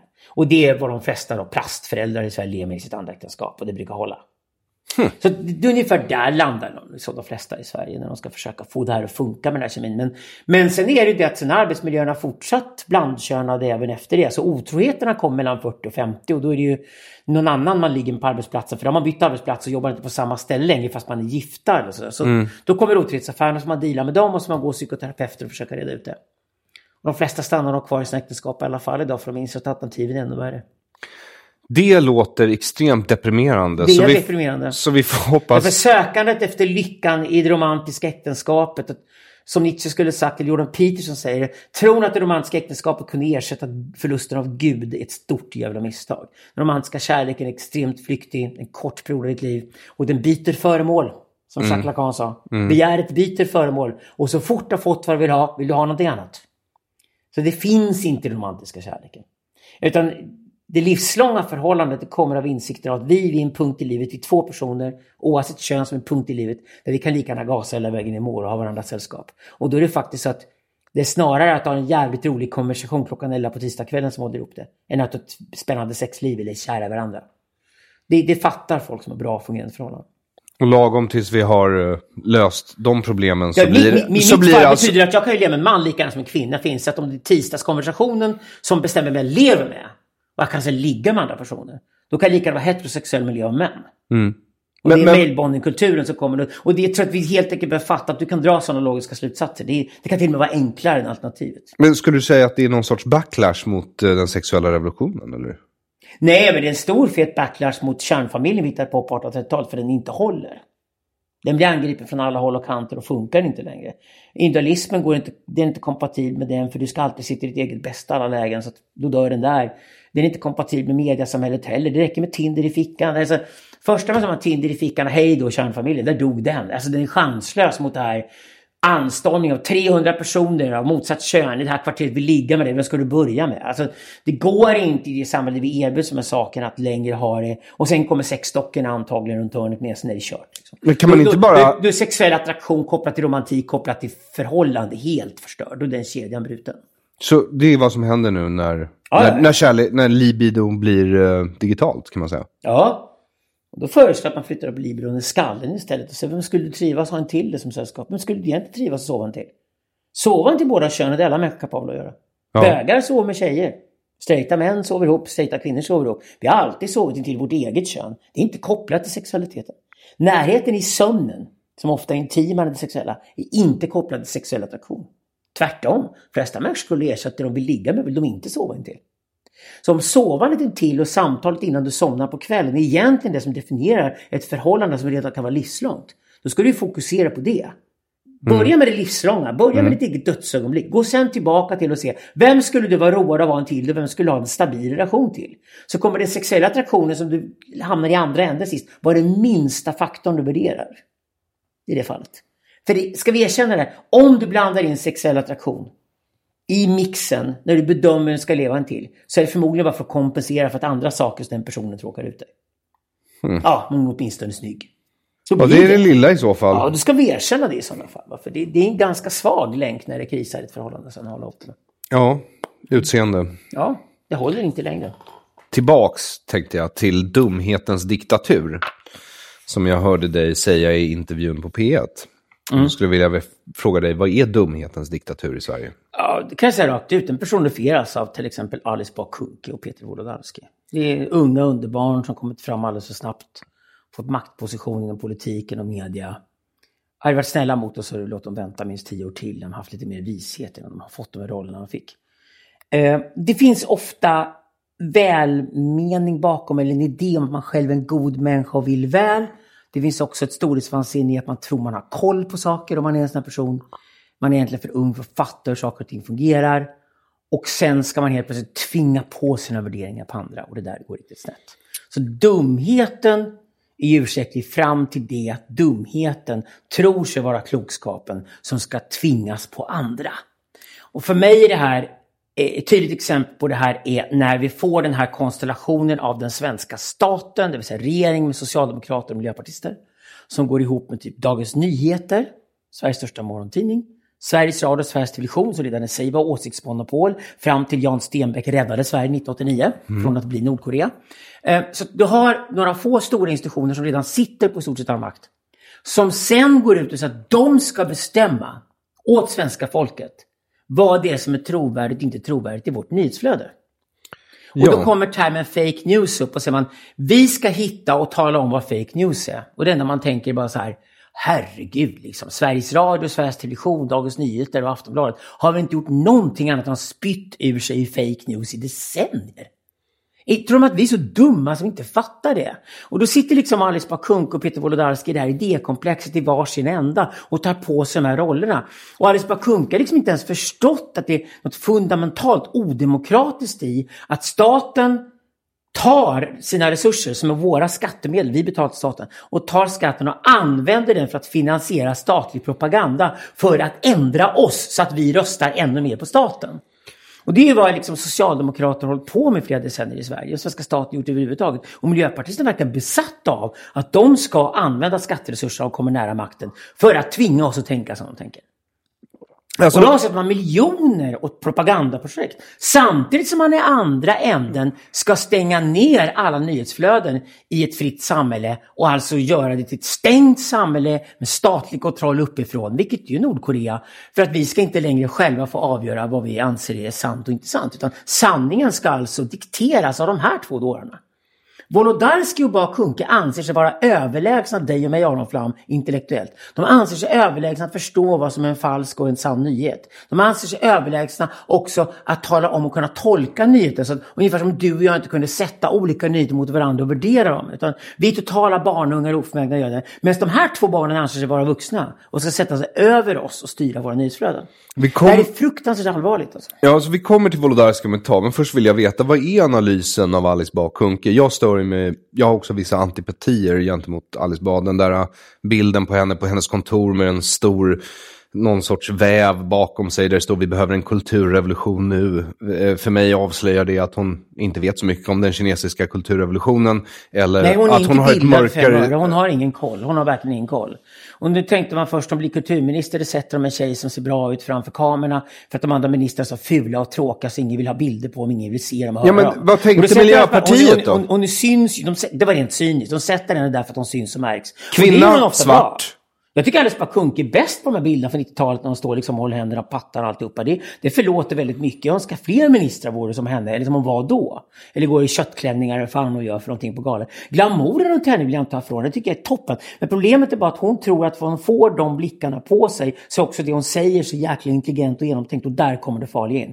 För mig är Alice Bah Kuhnke totalitär. Ja, det är hon utan tvekan. Hon är definitivt totalitär. Hon har ingen som helst respekt och förståelse för hur demokrati fungerar. Hon har ingen respekt för det fria ordet. Hon förstår inte att det är fundamentalt för samhället att det hörs olika röster. Och att de här olika rösterna tävlar med varandra om sakliga argument i en debatt. Liksom. Det måste vi ha i det öppna samhället, det måste vara det demokratiska samhället. Och det har hon aldrig förstått överhuvudtaget. Utan hon är ju själv en bebis som ändå ska vara en vuxen över andra bebisar. Det är ungefär så hon ser sin världsbild. Och det gör att hon slänger ur sin ena, krok, ena korkade idén efter den andra. Och, och när det sen blir riktiga projekt av det här som får statliga pengar för att liksom agera åsiktspolis på svenska folket, då blir jag fullständigt livrädd. Ja. Och Miljöpartiet är ett ungt parti Det är jäkligt svagt. Nästan alla intelligenta, vettiga människor drog från det partiet de senaste åren. Så det är liksom bara ett skelett kvar. Jäkligt mycket puckon. Väldigt mycket folk som tror på chemtrails och andra dumheter där uppe. Gustaf Fridolin har varit otroligt svag som ledare. Otroligt svag. Och går inte att lita på för fem öre. Det är, ja, Fridolin och bara Kuhnke. Men han är väl också ett exempel på någon som slog igenom på tok för ung och sen lyftes till skyarna. Egentligen inte har så mycket att komma med. Ja, jag tror till och med att han valde Åsa om som sin sidekick för att han var rädd för en starkare kvinna. För annars hade han tagit Mikaela Valtersson på en gång. Det hade räddat Miljöpartiet om Mikaela Valtersson varit språkrör. Åsa Romson var ju en katastrof. Mm. Och det är inte bättre än Isabella Lövin heller. Men skitsamma, Miljöpartiet ska helst bara dö och försvinna. Jag, jag har ingenting till övers för dem alls om jag ska vara ärlig. Det, det, det, det, det, det, som fanns som ett hjärta i dem, det är environmentalistisk, alltså Rädda planeten, det, där de andra partierna har tagit över, det gör det bättre i dem. Annie Lööf gör det bättre alla gånger än Miljöpartiet. Så deras raison d'être är liksom över och förbi. Men Idag sitter de framförallt med Alice Bah Kuhnke som kulturminister som egenskap av kulturminister vill börja agera åsiktspolis och införa diktatur i Sverige. Och det här är inte alls okej. Nej, för nu har hon gjort metoo, tio punkter till svensk kulturpolitik. Och det sa jag i senaste inledningen till dekonstruktiv kritik, eller näst senast, att oavsett vad du tycker om det, alltså oavsett om du tycker det är bra eller inte, så var det ju inte någonting du röstade på. Nej, dels det och sen har vi släppt in det bisarra nätverket Jag är här. Ja, vad är det för några? Ja, det är en stalinistsekt som lids av någon galen kvinna som heter Mina Dennert, en av dessa kvinnliga sociopater. Och, och de vill alltså förbjuda massor med olika ord på nätet och vara åsiktspoliser och censurera internet i Sverige så att vi inte längre ska ha fria medborgare vi vill på nätet. Och det ska vi göra enbart i kraft av att de vet minsann vilka ord man blir upprörd av om man hör de orden. Snacka om att vara dagis alltså. Och mina... Det här är ett totalitärt dagis vi pratar om. Vi ska göra om Sverige till ett dagis där alla som blir minsta obekväma eller reagerar känslomässigt med någonting eller har något ord de inte gillar ska det ordet bannlysas för all framtid och polisiärt efterhållas och vi ska sedan jaga stora amerikanska sajter som Facebook och Google och Twitter och de måste lyda svenska lagar och stoppa de här orden från att existera. Så det är inte så att vi bara har F-ordet och N-ordet och S-ordet. Vi ska ha massor med olika ord som för all framtid ska bannlysa svenska språket. Och Mina Demmert jobbar också för SVT, eller hur? Hon har ett underhuggarjobb någonstans i Göteborg. Hon är ingen stjärna på SVT.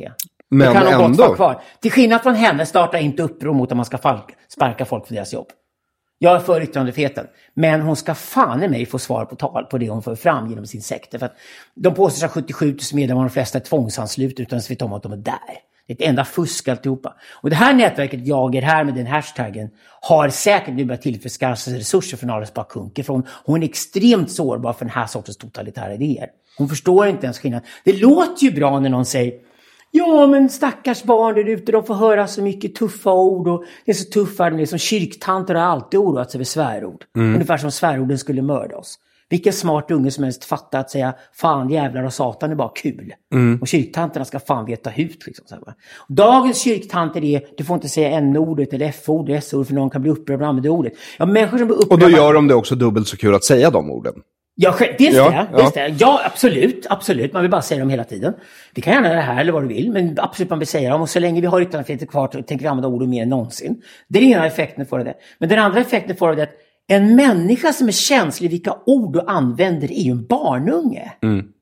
Det är själva definitionen av en barnunge. För- Hur, för- hur, hur självförminskande är det inte att delta i en sekt som jag är här och på fullt allvar jaga folk över deras ordval? Men, men det är ju så lustigt. Det är så därför- jävla barnsligt. inte- Varenda medlem i Jag är här borde skämmas över hur fan har du kunnat delta i ett så sjukt infantiliserande, imbecilt projekt? Men apropå det här att du, du pratar om den totala infantiliseringen. Har du inte märkt på internet att när du skriver någonting så är det väldigt vanligt, speciellt bland yngre generationer, att de hakar upp sig på ett enda ord du har Ja, skrivit. därför att de inte kan argumentera. Nej, men de, De letar inte ens inte efter andemeningen. De, för, de vet De inte hur man gör. Inte, de vet inte ens vad andemening är. De förstår inte vad intention är för någonting. De förstår inte vad substans är för någonting. De vet inte vad innehåll är för någonting. De vet inte vad fakta och saklighet är för någonting. Utan för dem är det bara, de är uppfostrade i en miljö där män knappt existerar och det springer omkring fjolliga kvinnor hela dagarna. Från dagis till skolan så är de här miljöerna bara totalt överskyddande. Sverige är som ett enda stort kuddrum idag för ungarna. Ända upp i vuxen ålder. Och sen när de kommer på 20-årsåldern så tror de att de ska behålla det här kuddrummet alla miljöer och hakar upp sig på ordval. Jag kan säga en sak historiskt. Att i den nya boken kallar Jan Söderqvist det här för ett dekorationistiskt samhälle. Och ett dekorationistiskt samhälle där man bryr sig om ordval och tonfall och inte ingen bryr sig om sakargumenten. Om man bryr sig om ordval och tonfall lägger man moraliseringar i det. Så det finns goda människor som använder fina ord. Och det finns onda människor som använder brutala ord. Så gör det ont när du hör någonting, du är en ond människa. Och om du tycker om att höra någonting som är inställsamt så är du en god människa. Det är alltså en totalt förljugen världsbild som bara växer fram ur det. Och det betyder att det här dekorationistiska samhället som är besatt av ordval, tonfall och att alla får höras. Du har redan pratat nu, ska hon få prata. Ungefär som den Ungefär som debatt handlar om en demokratisk fördelning av att alla ska bli sedda och hörda och inte längre handlar om substans i diskussionen. Poängen med en debatt är att man använder tillgångarna i ett rum för att resonera sig fram till en högre intelligens än vad en enskild deltagare har. Det är poängen med att ha en debatt överhuvudtaget. Men nu handlar det istället om att vi ska fördela tiden mellan olika aktörer som får sitta och känna sig lite sedda och märka för att de babblar någonting och slänger ur sig någon klyscha något oväsentligt. Och så har man reducerat debatten till det. Historiskt sett har dekorationistiska samhällen alltid föregått undergången. Och det är det som gör det så farligt. Och Sverige är ett extremt labilt och, och, och farligt. Vi är i farlig fas i vår historia därför att vi har landat i den här imbecilla infantiliteten, besattna ordval och tonfall och sitter och diskuterar som det vore den viktiga debatten i vår tid. I själva verket det, det är en chimärdebatt, det är en pseudodebatt. Men den avslöjar att vi alla gjort oss själva till barnungar. För barn sitter och pratar om åh det var jobbigt att höra det där, eller det var kul att höra det där. Vuxna människor skiter fullständigt i vilket tonfall man använder. De tittar på argumentet. Det är så intressant att höra dig prata om det här. Därför att precis när du kom in, då ringde Johan Westerholm som var med i det avsnitt jag faktiskt släppte när vi spelade in det här avsnittet. Ja, och äntligen Sveriges militärer börjat öppna käften. Exakt, Tack. i alla fall en av dem. Ja, eh, men, han har stake. ja, han har stake. Mm. Men, men, men, vad vi diskuterade var ju en, en, ett lagförslag, eller en utredning om ett lagförslag som kommer, som handlar just om att man inte ska få, det är en inskränkning i yttrandefriheten som handlar om att man just inte ska få skada Sveriges anseende. Det är också väldigt och det kommer att, precis, precis, att, precis när man inte får skada barn eller man får skada vuxna människor som är barnungar som inte vill höra jobbiga ord. Precis samma veva så kommer ju självklart också politiken av att man får inte säga någonting som skadar Sveriges anseende. Precis, här, inte skada Sverige vilket, utan Sverige anseendet, ja, alltså vilket bilden. Sverige pratar om då? Då pratar vi just det här infantiliserade Sverige. Ja.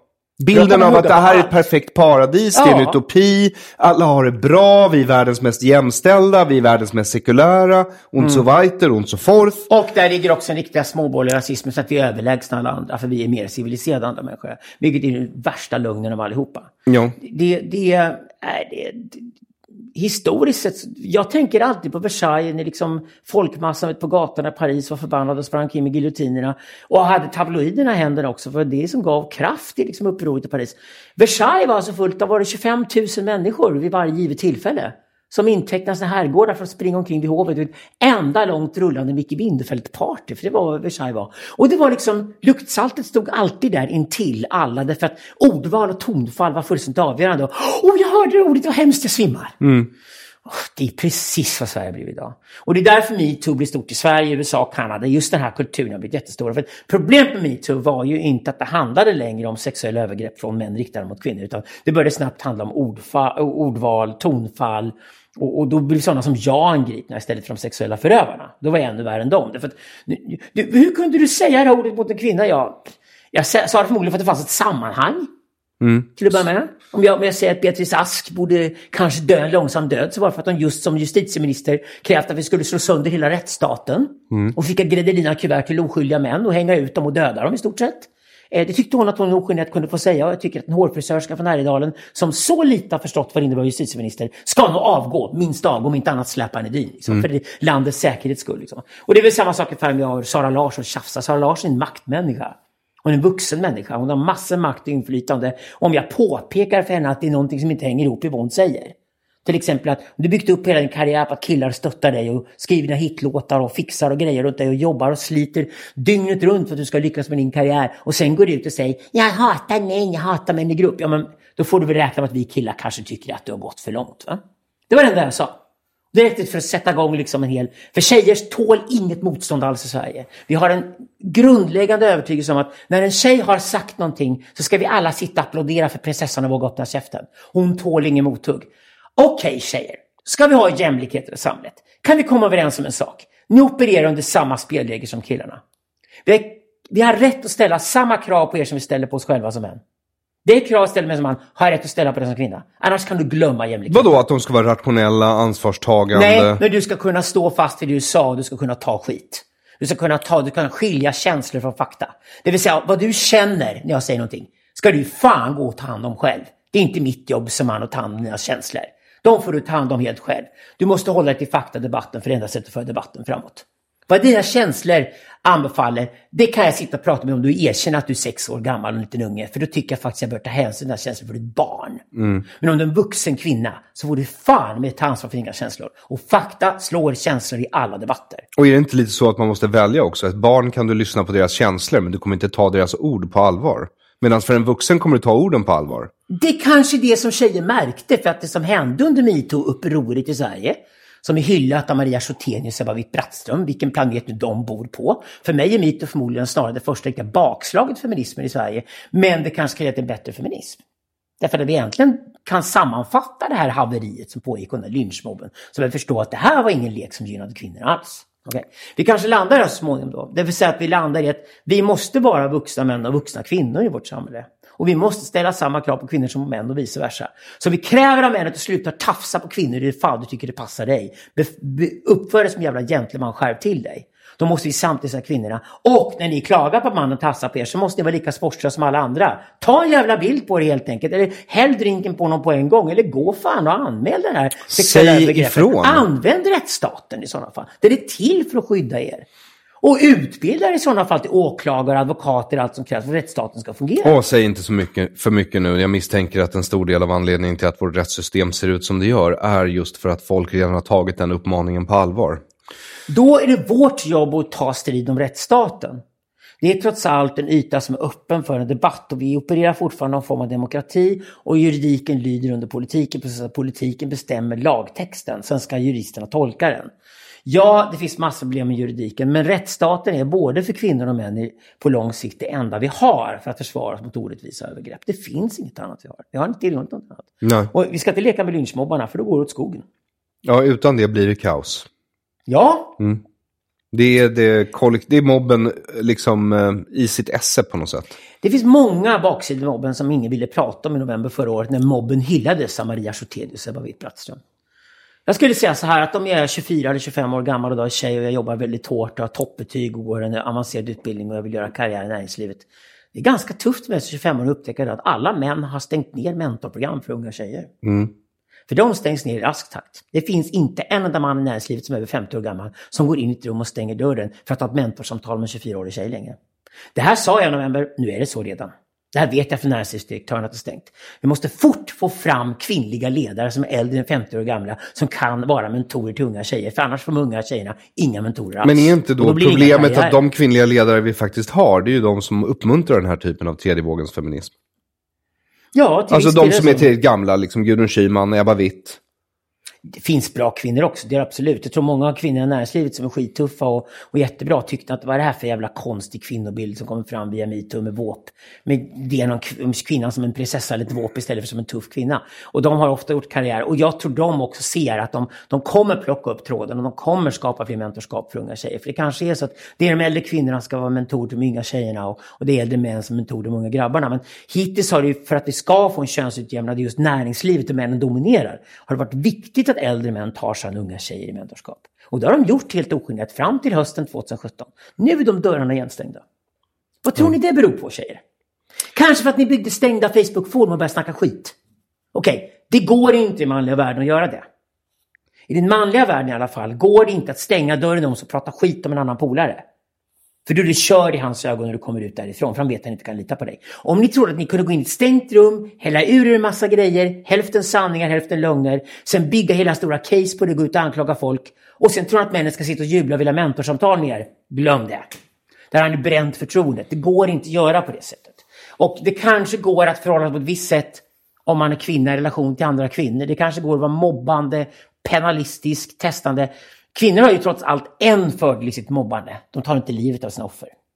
Ja, nej, det, det kan man väl se som en är fördel. Men, men själslig död liksom, kan vara nog så smärtsamt. Så kan man argumentera, kan man Ja. absolut göra. Och, och, och det verbala våldet är definitivt kvinnorna. Alltså om någon använder sig av kvinnorna. Det vill säga att tjatet och gnatet och alltihopa, det ligger på kvinnornas sida. Det, det, det kanske är en kompensation för mindre kroppar och sådana saker. Men med alla är jag har inget problem med det. Jag har bara konstaterat en maktfaktor.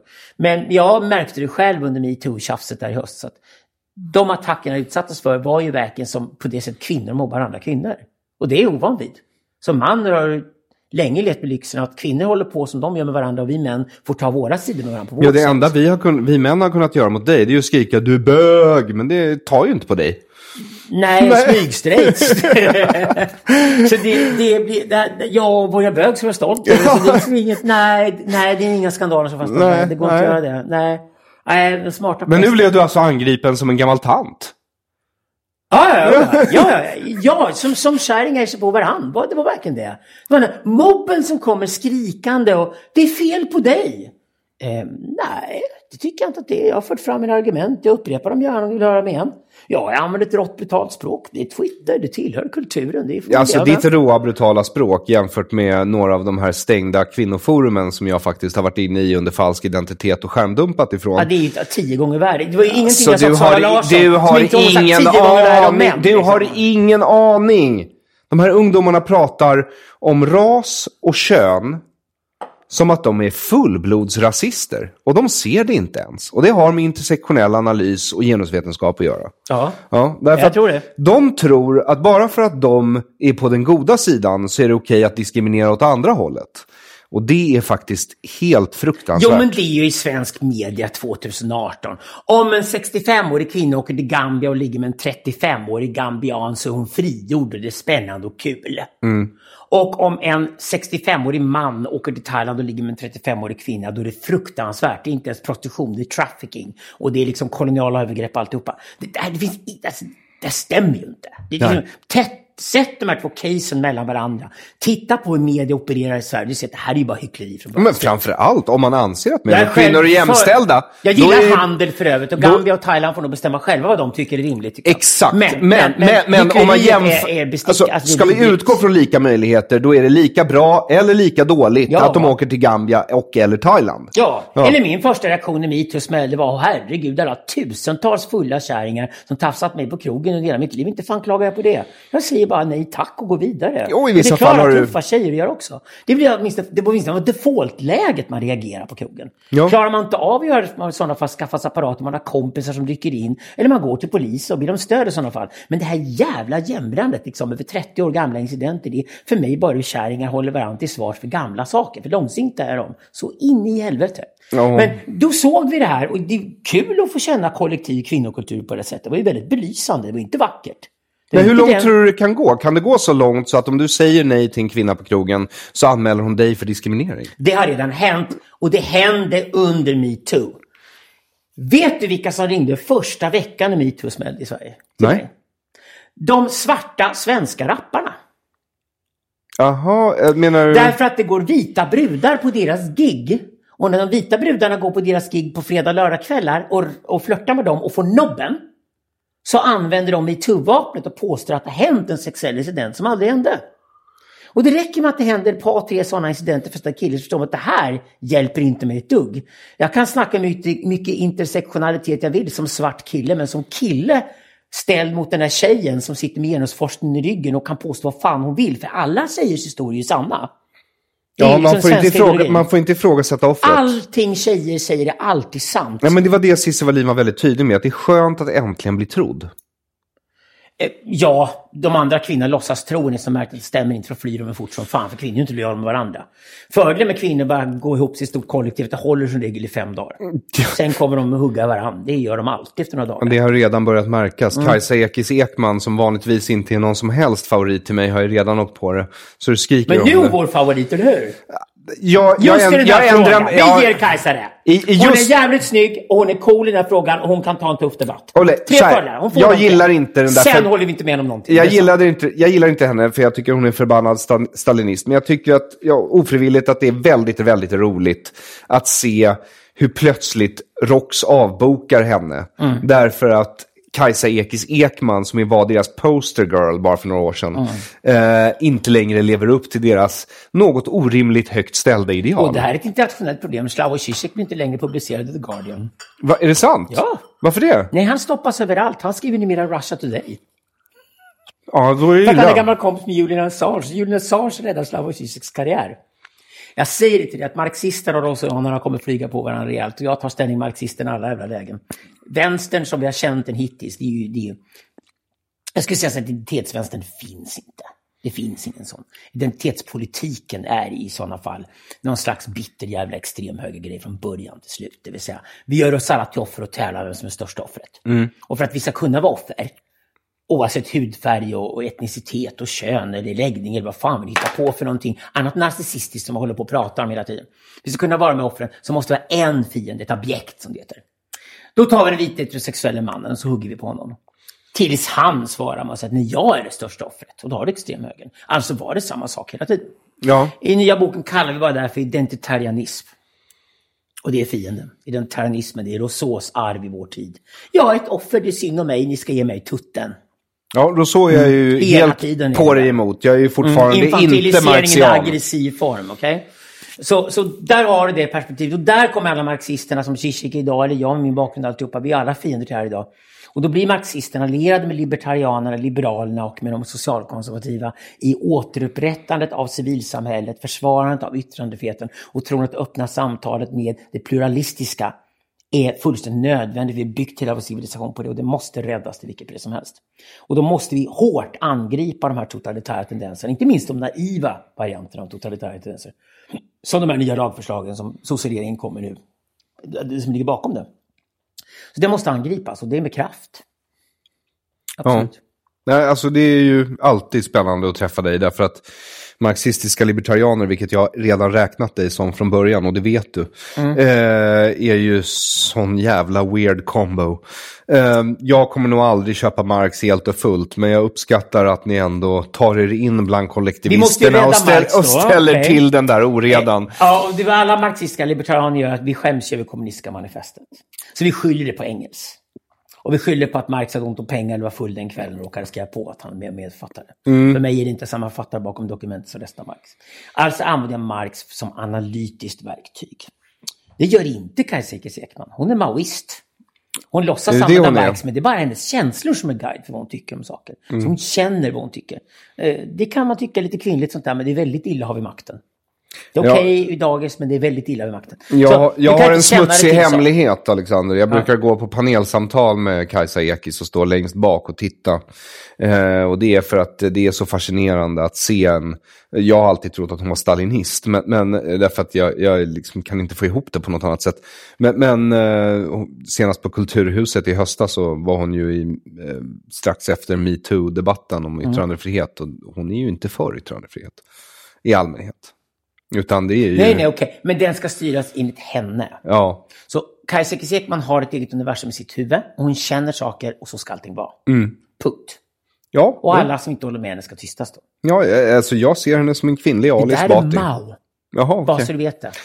Ja, det, Och det är så att Mao var det. najsare än Stalin kan jag säga. Stalin har trovärdigheten mot partiet som sin fundamentala grej. Så du offrade själv partiets skull. Det är riktigt stalinistiskt. Men maoismen och den maoistiska kulturrevolutionen drivs av den känslan. Och det betyder att Kajsa Ekis Ekman är väldigt, väldigt kåt på angiveri också. Antagligen, och bekännelse och sådana saker. Nu råkar hon ut för det själv då däremot. För nu kräver ju liksom roxfeminister att hon ska bekänna att hon självklart har gått för långt och sagt fel orden och sånt där. Jag vet, och det var då jag började skratta så att jag faktiskt nästan ramlade av stolen när jag såg den där artikeln. Jag har sagt det dröjer bara fem dagar när kvinnor hugger huvudet av varandra. Ja, jo, jo, Eller du får rätt. ryggen med små fickknivar om inte annat. Men för att vi inte ska sluta med misogoni, eller jag vad vi nu ska kalla det för. Eh, ja, precis, exakt. Vi hyllar ju starka feminina kvinnor, det har vi alltid gjort. Ja, vi bara, eh, det är de viljelösa våpen som vi Ja, bilden av kvinnan som bildlöst våpen är det vänder mot. Ja. Mm. Exakt. Och, eh, Men jag tänkte att vi skulle lämna kvinnorna och ge oss på Peter här. Sista, sista vi gör, Peter Wolodarski. Ja, Därför att, jag menar, jag minns, även om jag inte höll med honom eftersom jag inte var neokonservativ när jag var ung i alla fall, så var han ju en av Sveriges skarpaste pennor precis när han började på DN. han var väldigt lovande. Ja, var han inte? Jo. Och sen så hände någonting. Ja. Han blev skickad till Harvard på någon MBA för att ta över chefredaktörsposten. Eller vad var det som hände egentligen? Nej, så här är med organisationen. En av de viktigaste grejerna att lära sig om organisationsteori är att det är väldigt, väldigt stor skillnad vad nummer två hierarkin och nummer ett. Du kan jobba dig upp genom en hierarki och vara nummer 52 Mm. och bli nummer 22 och nummer 7 och sen vara nummer 2 och det kan vara ungefär likadant hela vägen upp.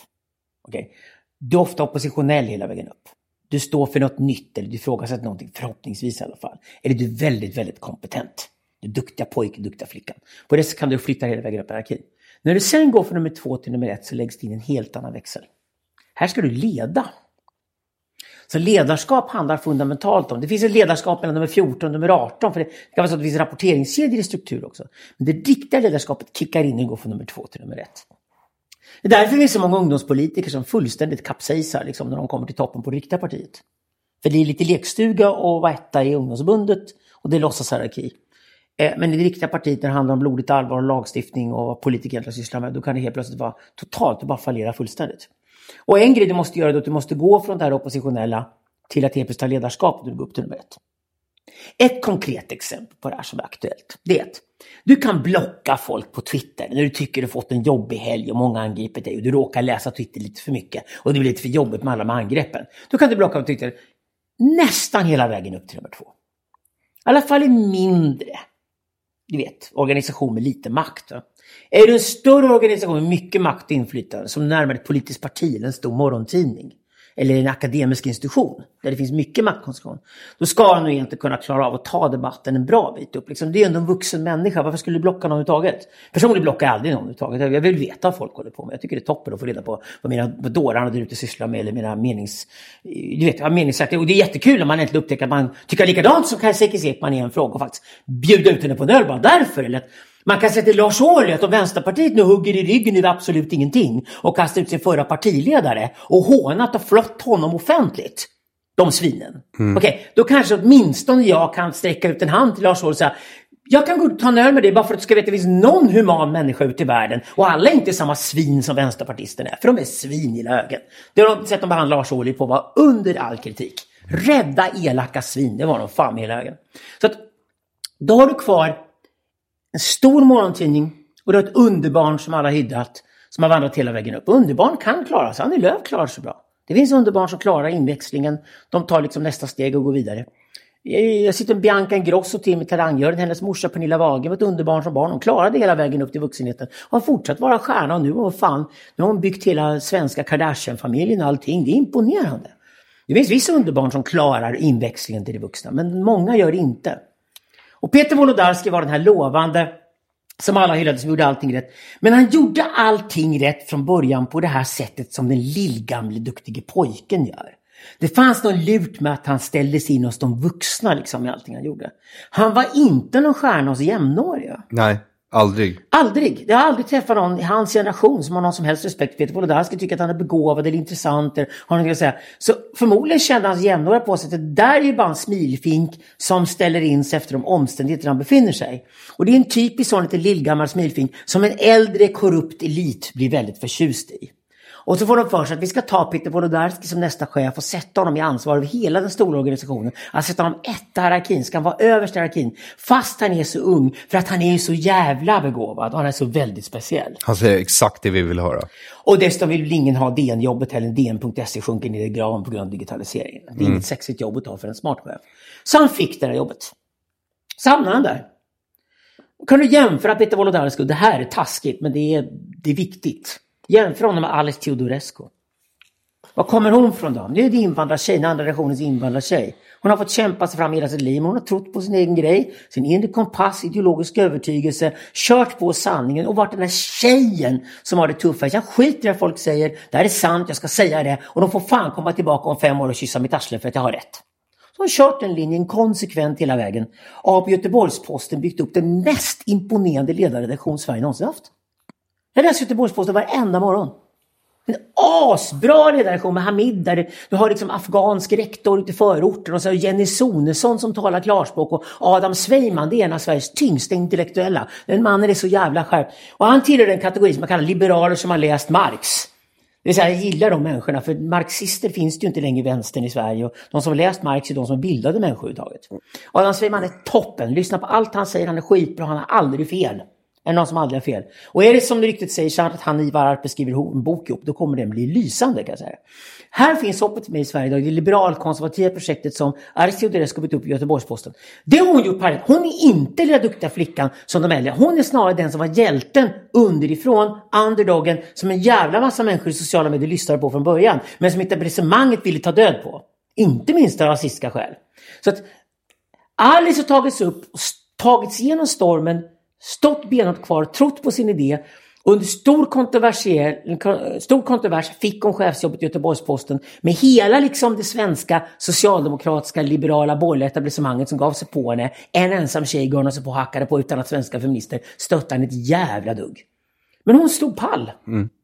Göteborgs-Posten ledare, läs den. Där, där, får du en bra rättvis bild. Och det kanske också krävs att man kommer bort från ankdammen i Stockholm till Göteborg för att få sanningen liksom nedskriven i Sverige idag. Men jämför Alice Teodorescu och Peter Wolodarski. Googla dem gärna ihop så kommer ni se att de dyker upp i någon tv-debatt för ett par år sedan. Där, redan där skåpar hon ut honom. Hon klär av honom som en fejk. Mm. Men hon är på riktigt.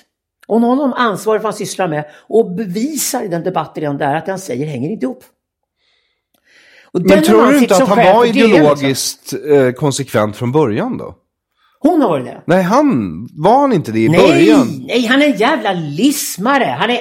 Peter Wolodarski flyger en hit och en dit och sen försöker han följa med. Han kör upp fingret i luften, kollar vart vinden blåser, försöker föra vinden blåser och tror att han är ideologisk. Nej, vindflöjen är motsatsen till ideologen. Vindflöjen går aldrig att lita på.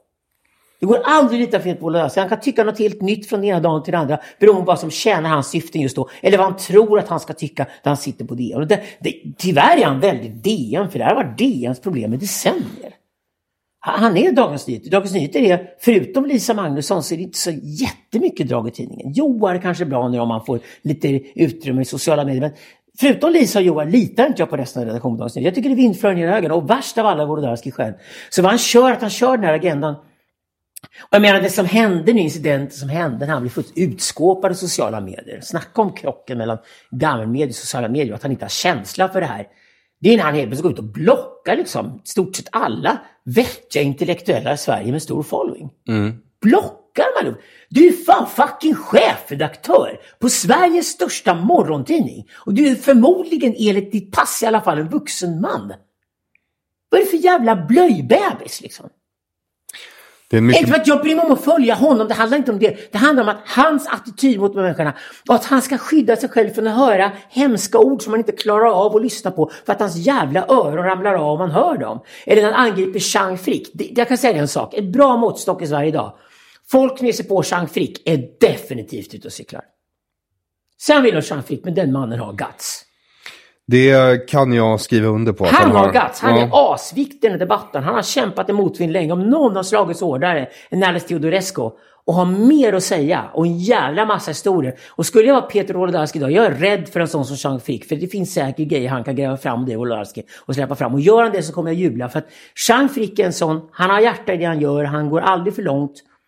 Men han är, han, han, han är då den som verkligen då plockar upp arvet från Janne Josefsson och Robert Aschberg, de gamla, gamla mullvadsjournalisterna och ut och tar reda på sanningen och skriver den. Mm. Oavsett om den är PK eller inte. Och sen får man följa med den valsen om man är ens läsare. Men Jean Frick är skitbra. Han har räddat många som de andra medierna försökt mobba bort. Han har räddat och hållit, hållit dem i liv och alltihopa. Så jag tycker Jean Frick är storartad. Han är grym. Nu har han omslag på filter. Det är bra. Nu är han på vägen i hipstervärlden. Det är kanon tycker jag. Ja, det jag borde fatta bra det. Ja, jag var också omnämnd i den där artikeln. Jag minns inte om det var speciellt mycket. Men det var en mm. rolig artikel. Det var ju nästan en roman om Chang faktiskt. Mm. Ja. Är grymt. Det är skitbra. Bara, bara att han hamnar där tycker jag är helt rätt. Bra filter också. Men för att bedöma Peter Wolodarski så gör en omniangulering. Som det heter. Sätt honom till Alice Teodorescu och Jean Frick. Kolla på de tre människorna från samma generation, vad de håller på med. De är alla tre chefredaktörer. Jean sitter med nästan inga resurser alls på Nyheter idag. Som bara växer och växer i mina ögon hela tiden. Det är fan grymt. Det är Medborgerlig Samling tydligen som äger det. Det är, det är också ett grymt gäng. Jag gillar den där grejen. Hela den liberalkonservativa grejen som är nya radikala grejen i Sverige gillar jag som fan. Du har de där. Och så har du Teodorescu som är mordet själv och har slagit som fan. Och fan vad de har lyckats också. Och så stöter de mot Peter Wolodarski. Och du ser Peter Wolodarski liksom etablissemangets barn. Som de gamla tyckte verkade fin och lovande, duktig, snäll, sa alltid rätt saker. Och sen ser att han har ingen following bland de yngre överhuvudtaget. Det där är ingen framtid.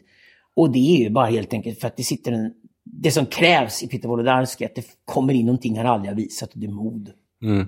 Och det har den mannen aldrig haft. Och han är nu chefredaktör för DN. Ja, då ska man väl i sådana fall säga att kejsaren är naken. Det är det minsta man kan göra. Det där är fortfarande Sveriges största morgontidning. Den maktfaktor, inte minst politiker bryr sig om DN. Och jag tycker i sådana fall ska peka ut den där kejsaren naken. Det finns inte mycket att komma med. Jag håller helt och hållet med. Jag mm. uppmanar faktiskt folk att sluta läsa DN. Min mor senast. Ja, eller skaffa någon gratistjänst där ni kan läsa artiklarna bäst ni vill, men betala fan inte för den tidningen, jag för den är inte värd det. Ja, jag håller med om det. kanske inte borde erkänna det på band, men jag betalar Nej, för ja, ja. nyheter idag. Det, det så. finns det. Men, men det finns nya medier idag. Är det någonting när de säger fake news så kan jag säga att just de institutioner som anklagas för fake news, de nya medierna, webbsajterna som kommer på nät online idag, det är framtidens medier. Det är mycket, mycket, mycket större chans att ni får Och lära någonting allt- och får höra en brutal sanning i Nytt idag att någonsin kommer vara DN. Ja, för ja. DN kommer inte lära någonting av att läsa. Är, det är verkligen å ena sidan och å andra sidan. Men, men vad jag menar är bara här när det gäller fake news, det är att vi kommer komma till ett samhälle där du måste vara kritisk mot allt du läser. Ja. Oavsett källa. Ja. Och det är grundnivån. Ja, det Ja. finns ett enkelt sätt att vara det. Läs tre eller fyra nyhetskällor. Ja. Jämför vad de säger och jämför kvaliteten i deras argument. Mm. Och då kommer du förmodligen komma så nära sanningen du kan komma av att läsa tidningar och webbsajter.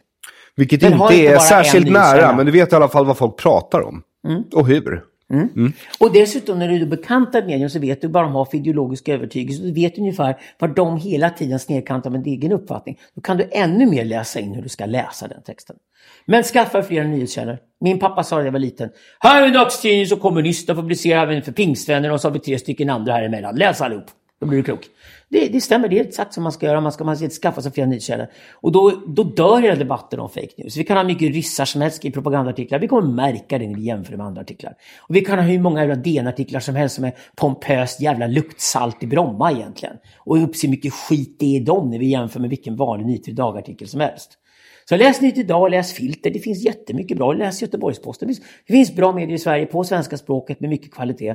Ni behöver inte hålla på med de gamla drakarna. Och som inte nödvändigtvis behöver vara ryska agenter bara för att de utmålar svenska staten som dålig. Nej, och vet du vad? En annan gång kan en rysk agent ha rätt.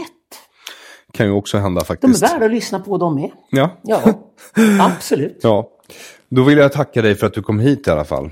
Alltid nöje, Aron. Som alltid, alltid. Alltså ett stort, stort nöje. Jag hoppas att även du som lyssnar har njutit att få höra Alexander Bard lägga ut texten om precis allt. Med ett fantastiskt stöd från sin målvakt Aron Flam.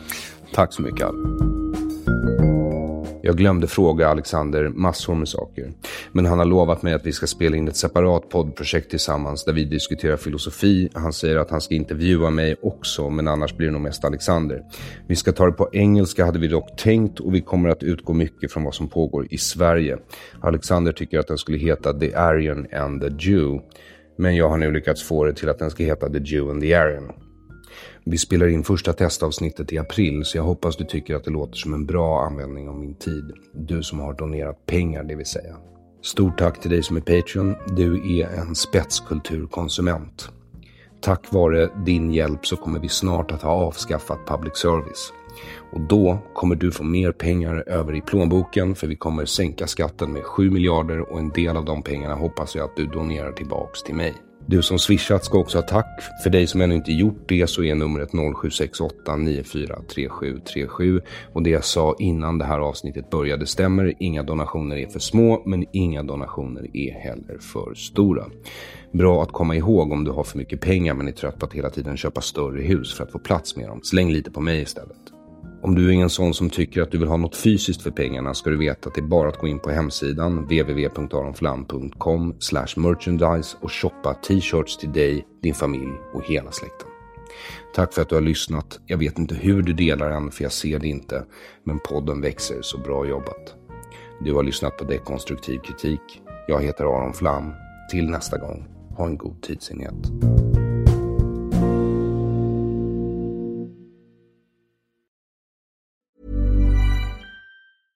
Hey, it's Paige DeSorbo from Giggly Squad. High quality fashion without the price tag. Say hello to Quince. I'm snagging high-end essentials like cozy cashmere sweaters, sleek leather jackets, fine jewelry, and so much more. With Quince being 50 to 80% less than similar brands.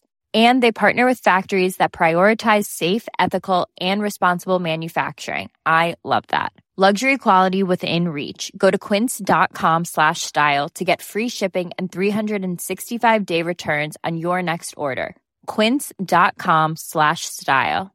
Even when we're on a budget, we still deserve nice things.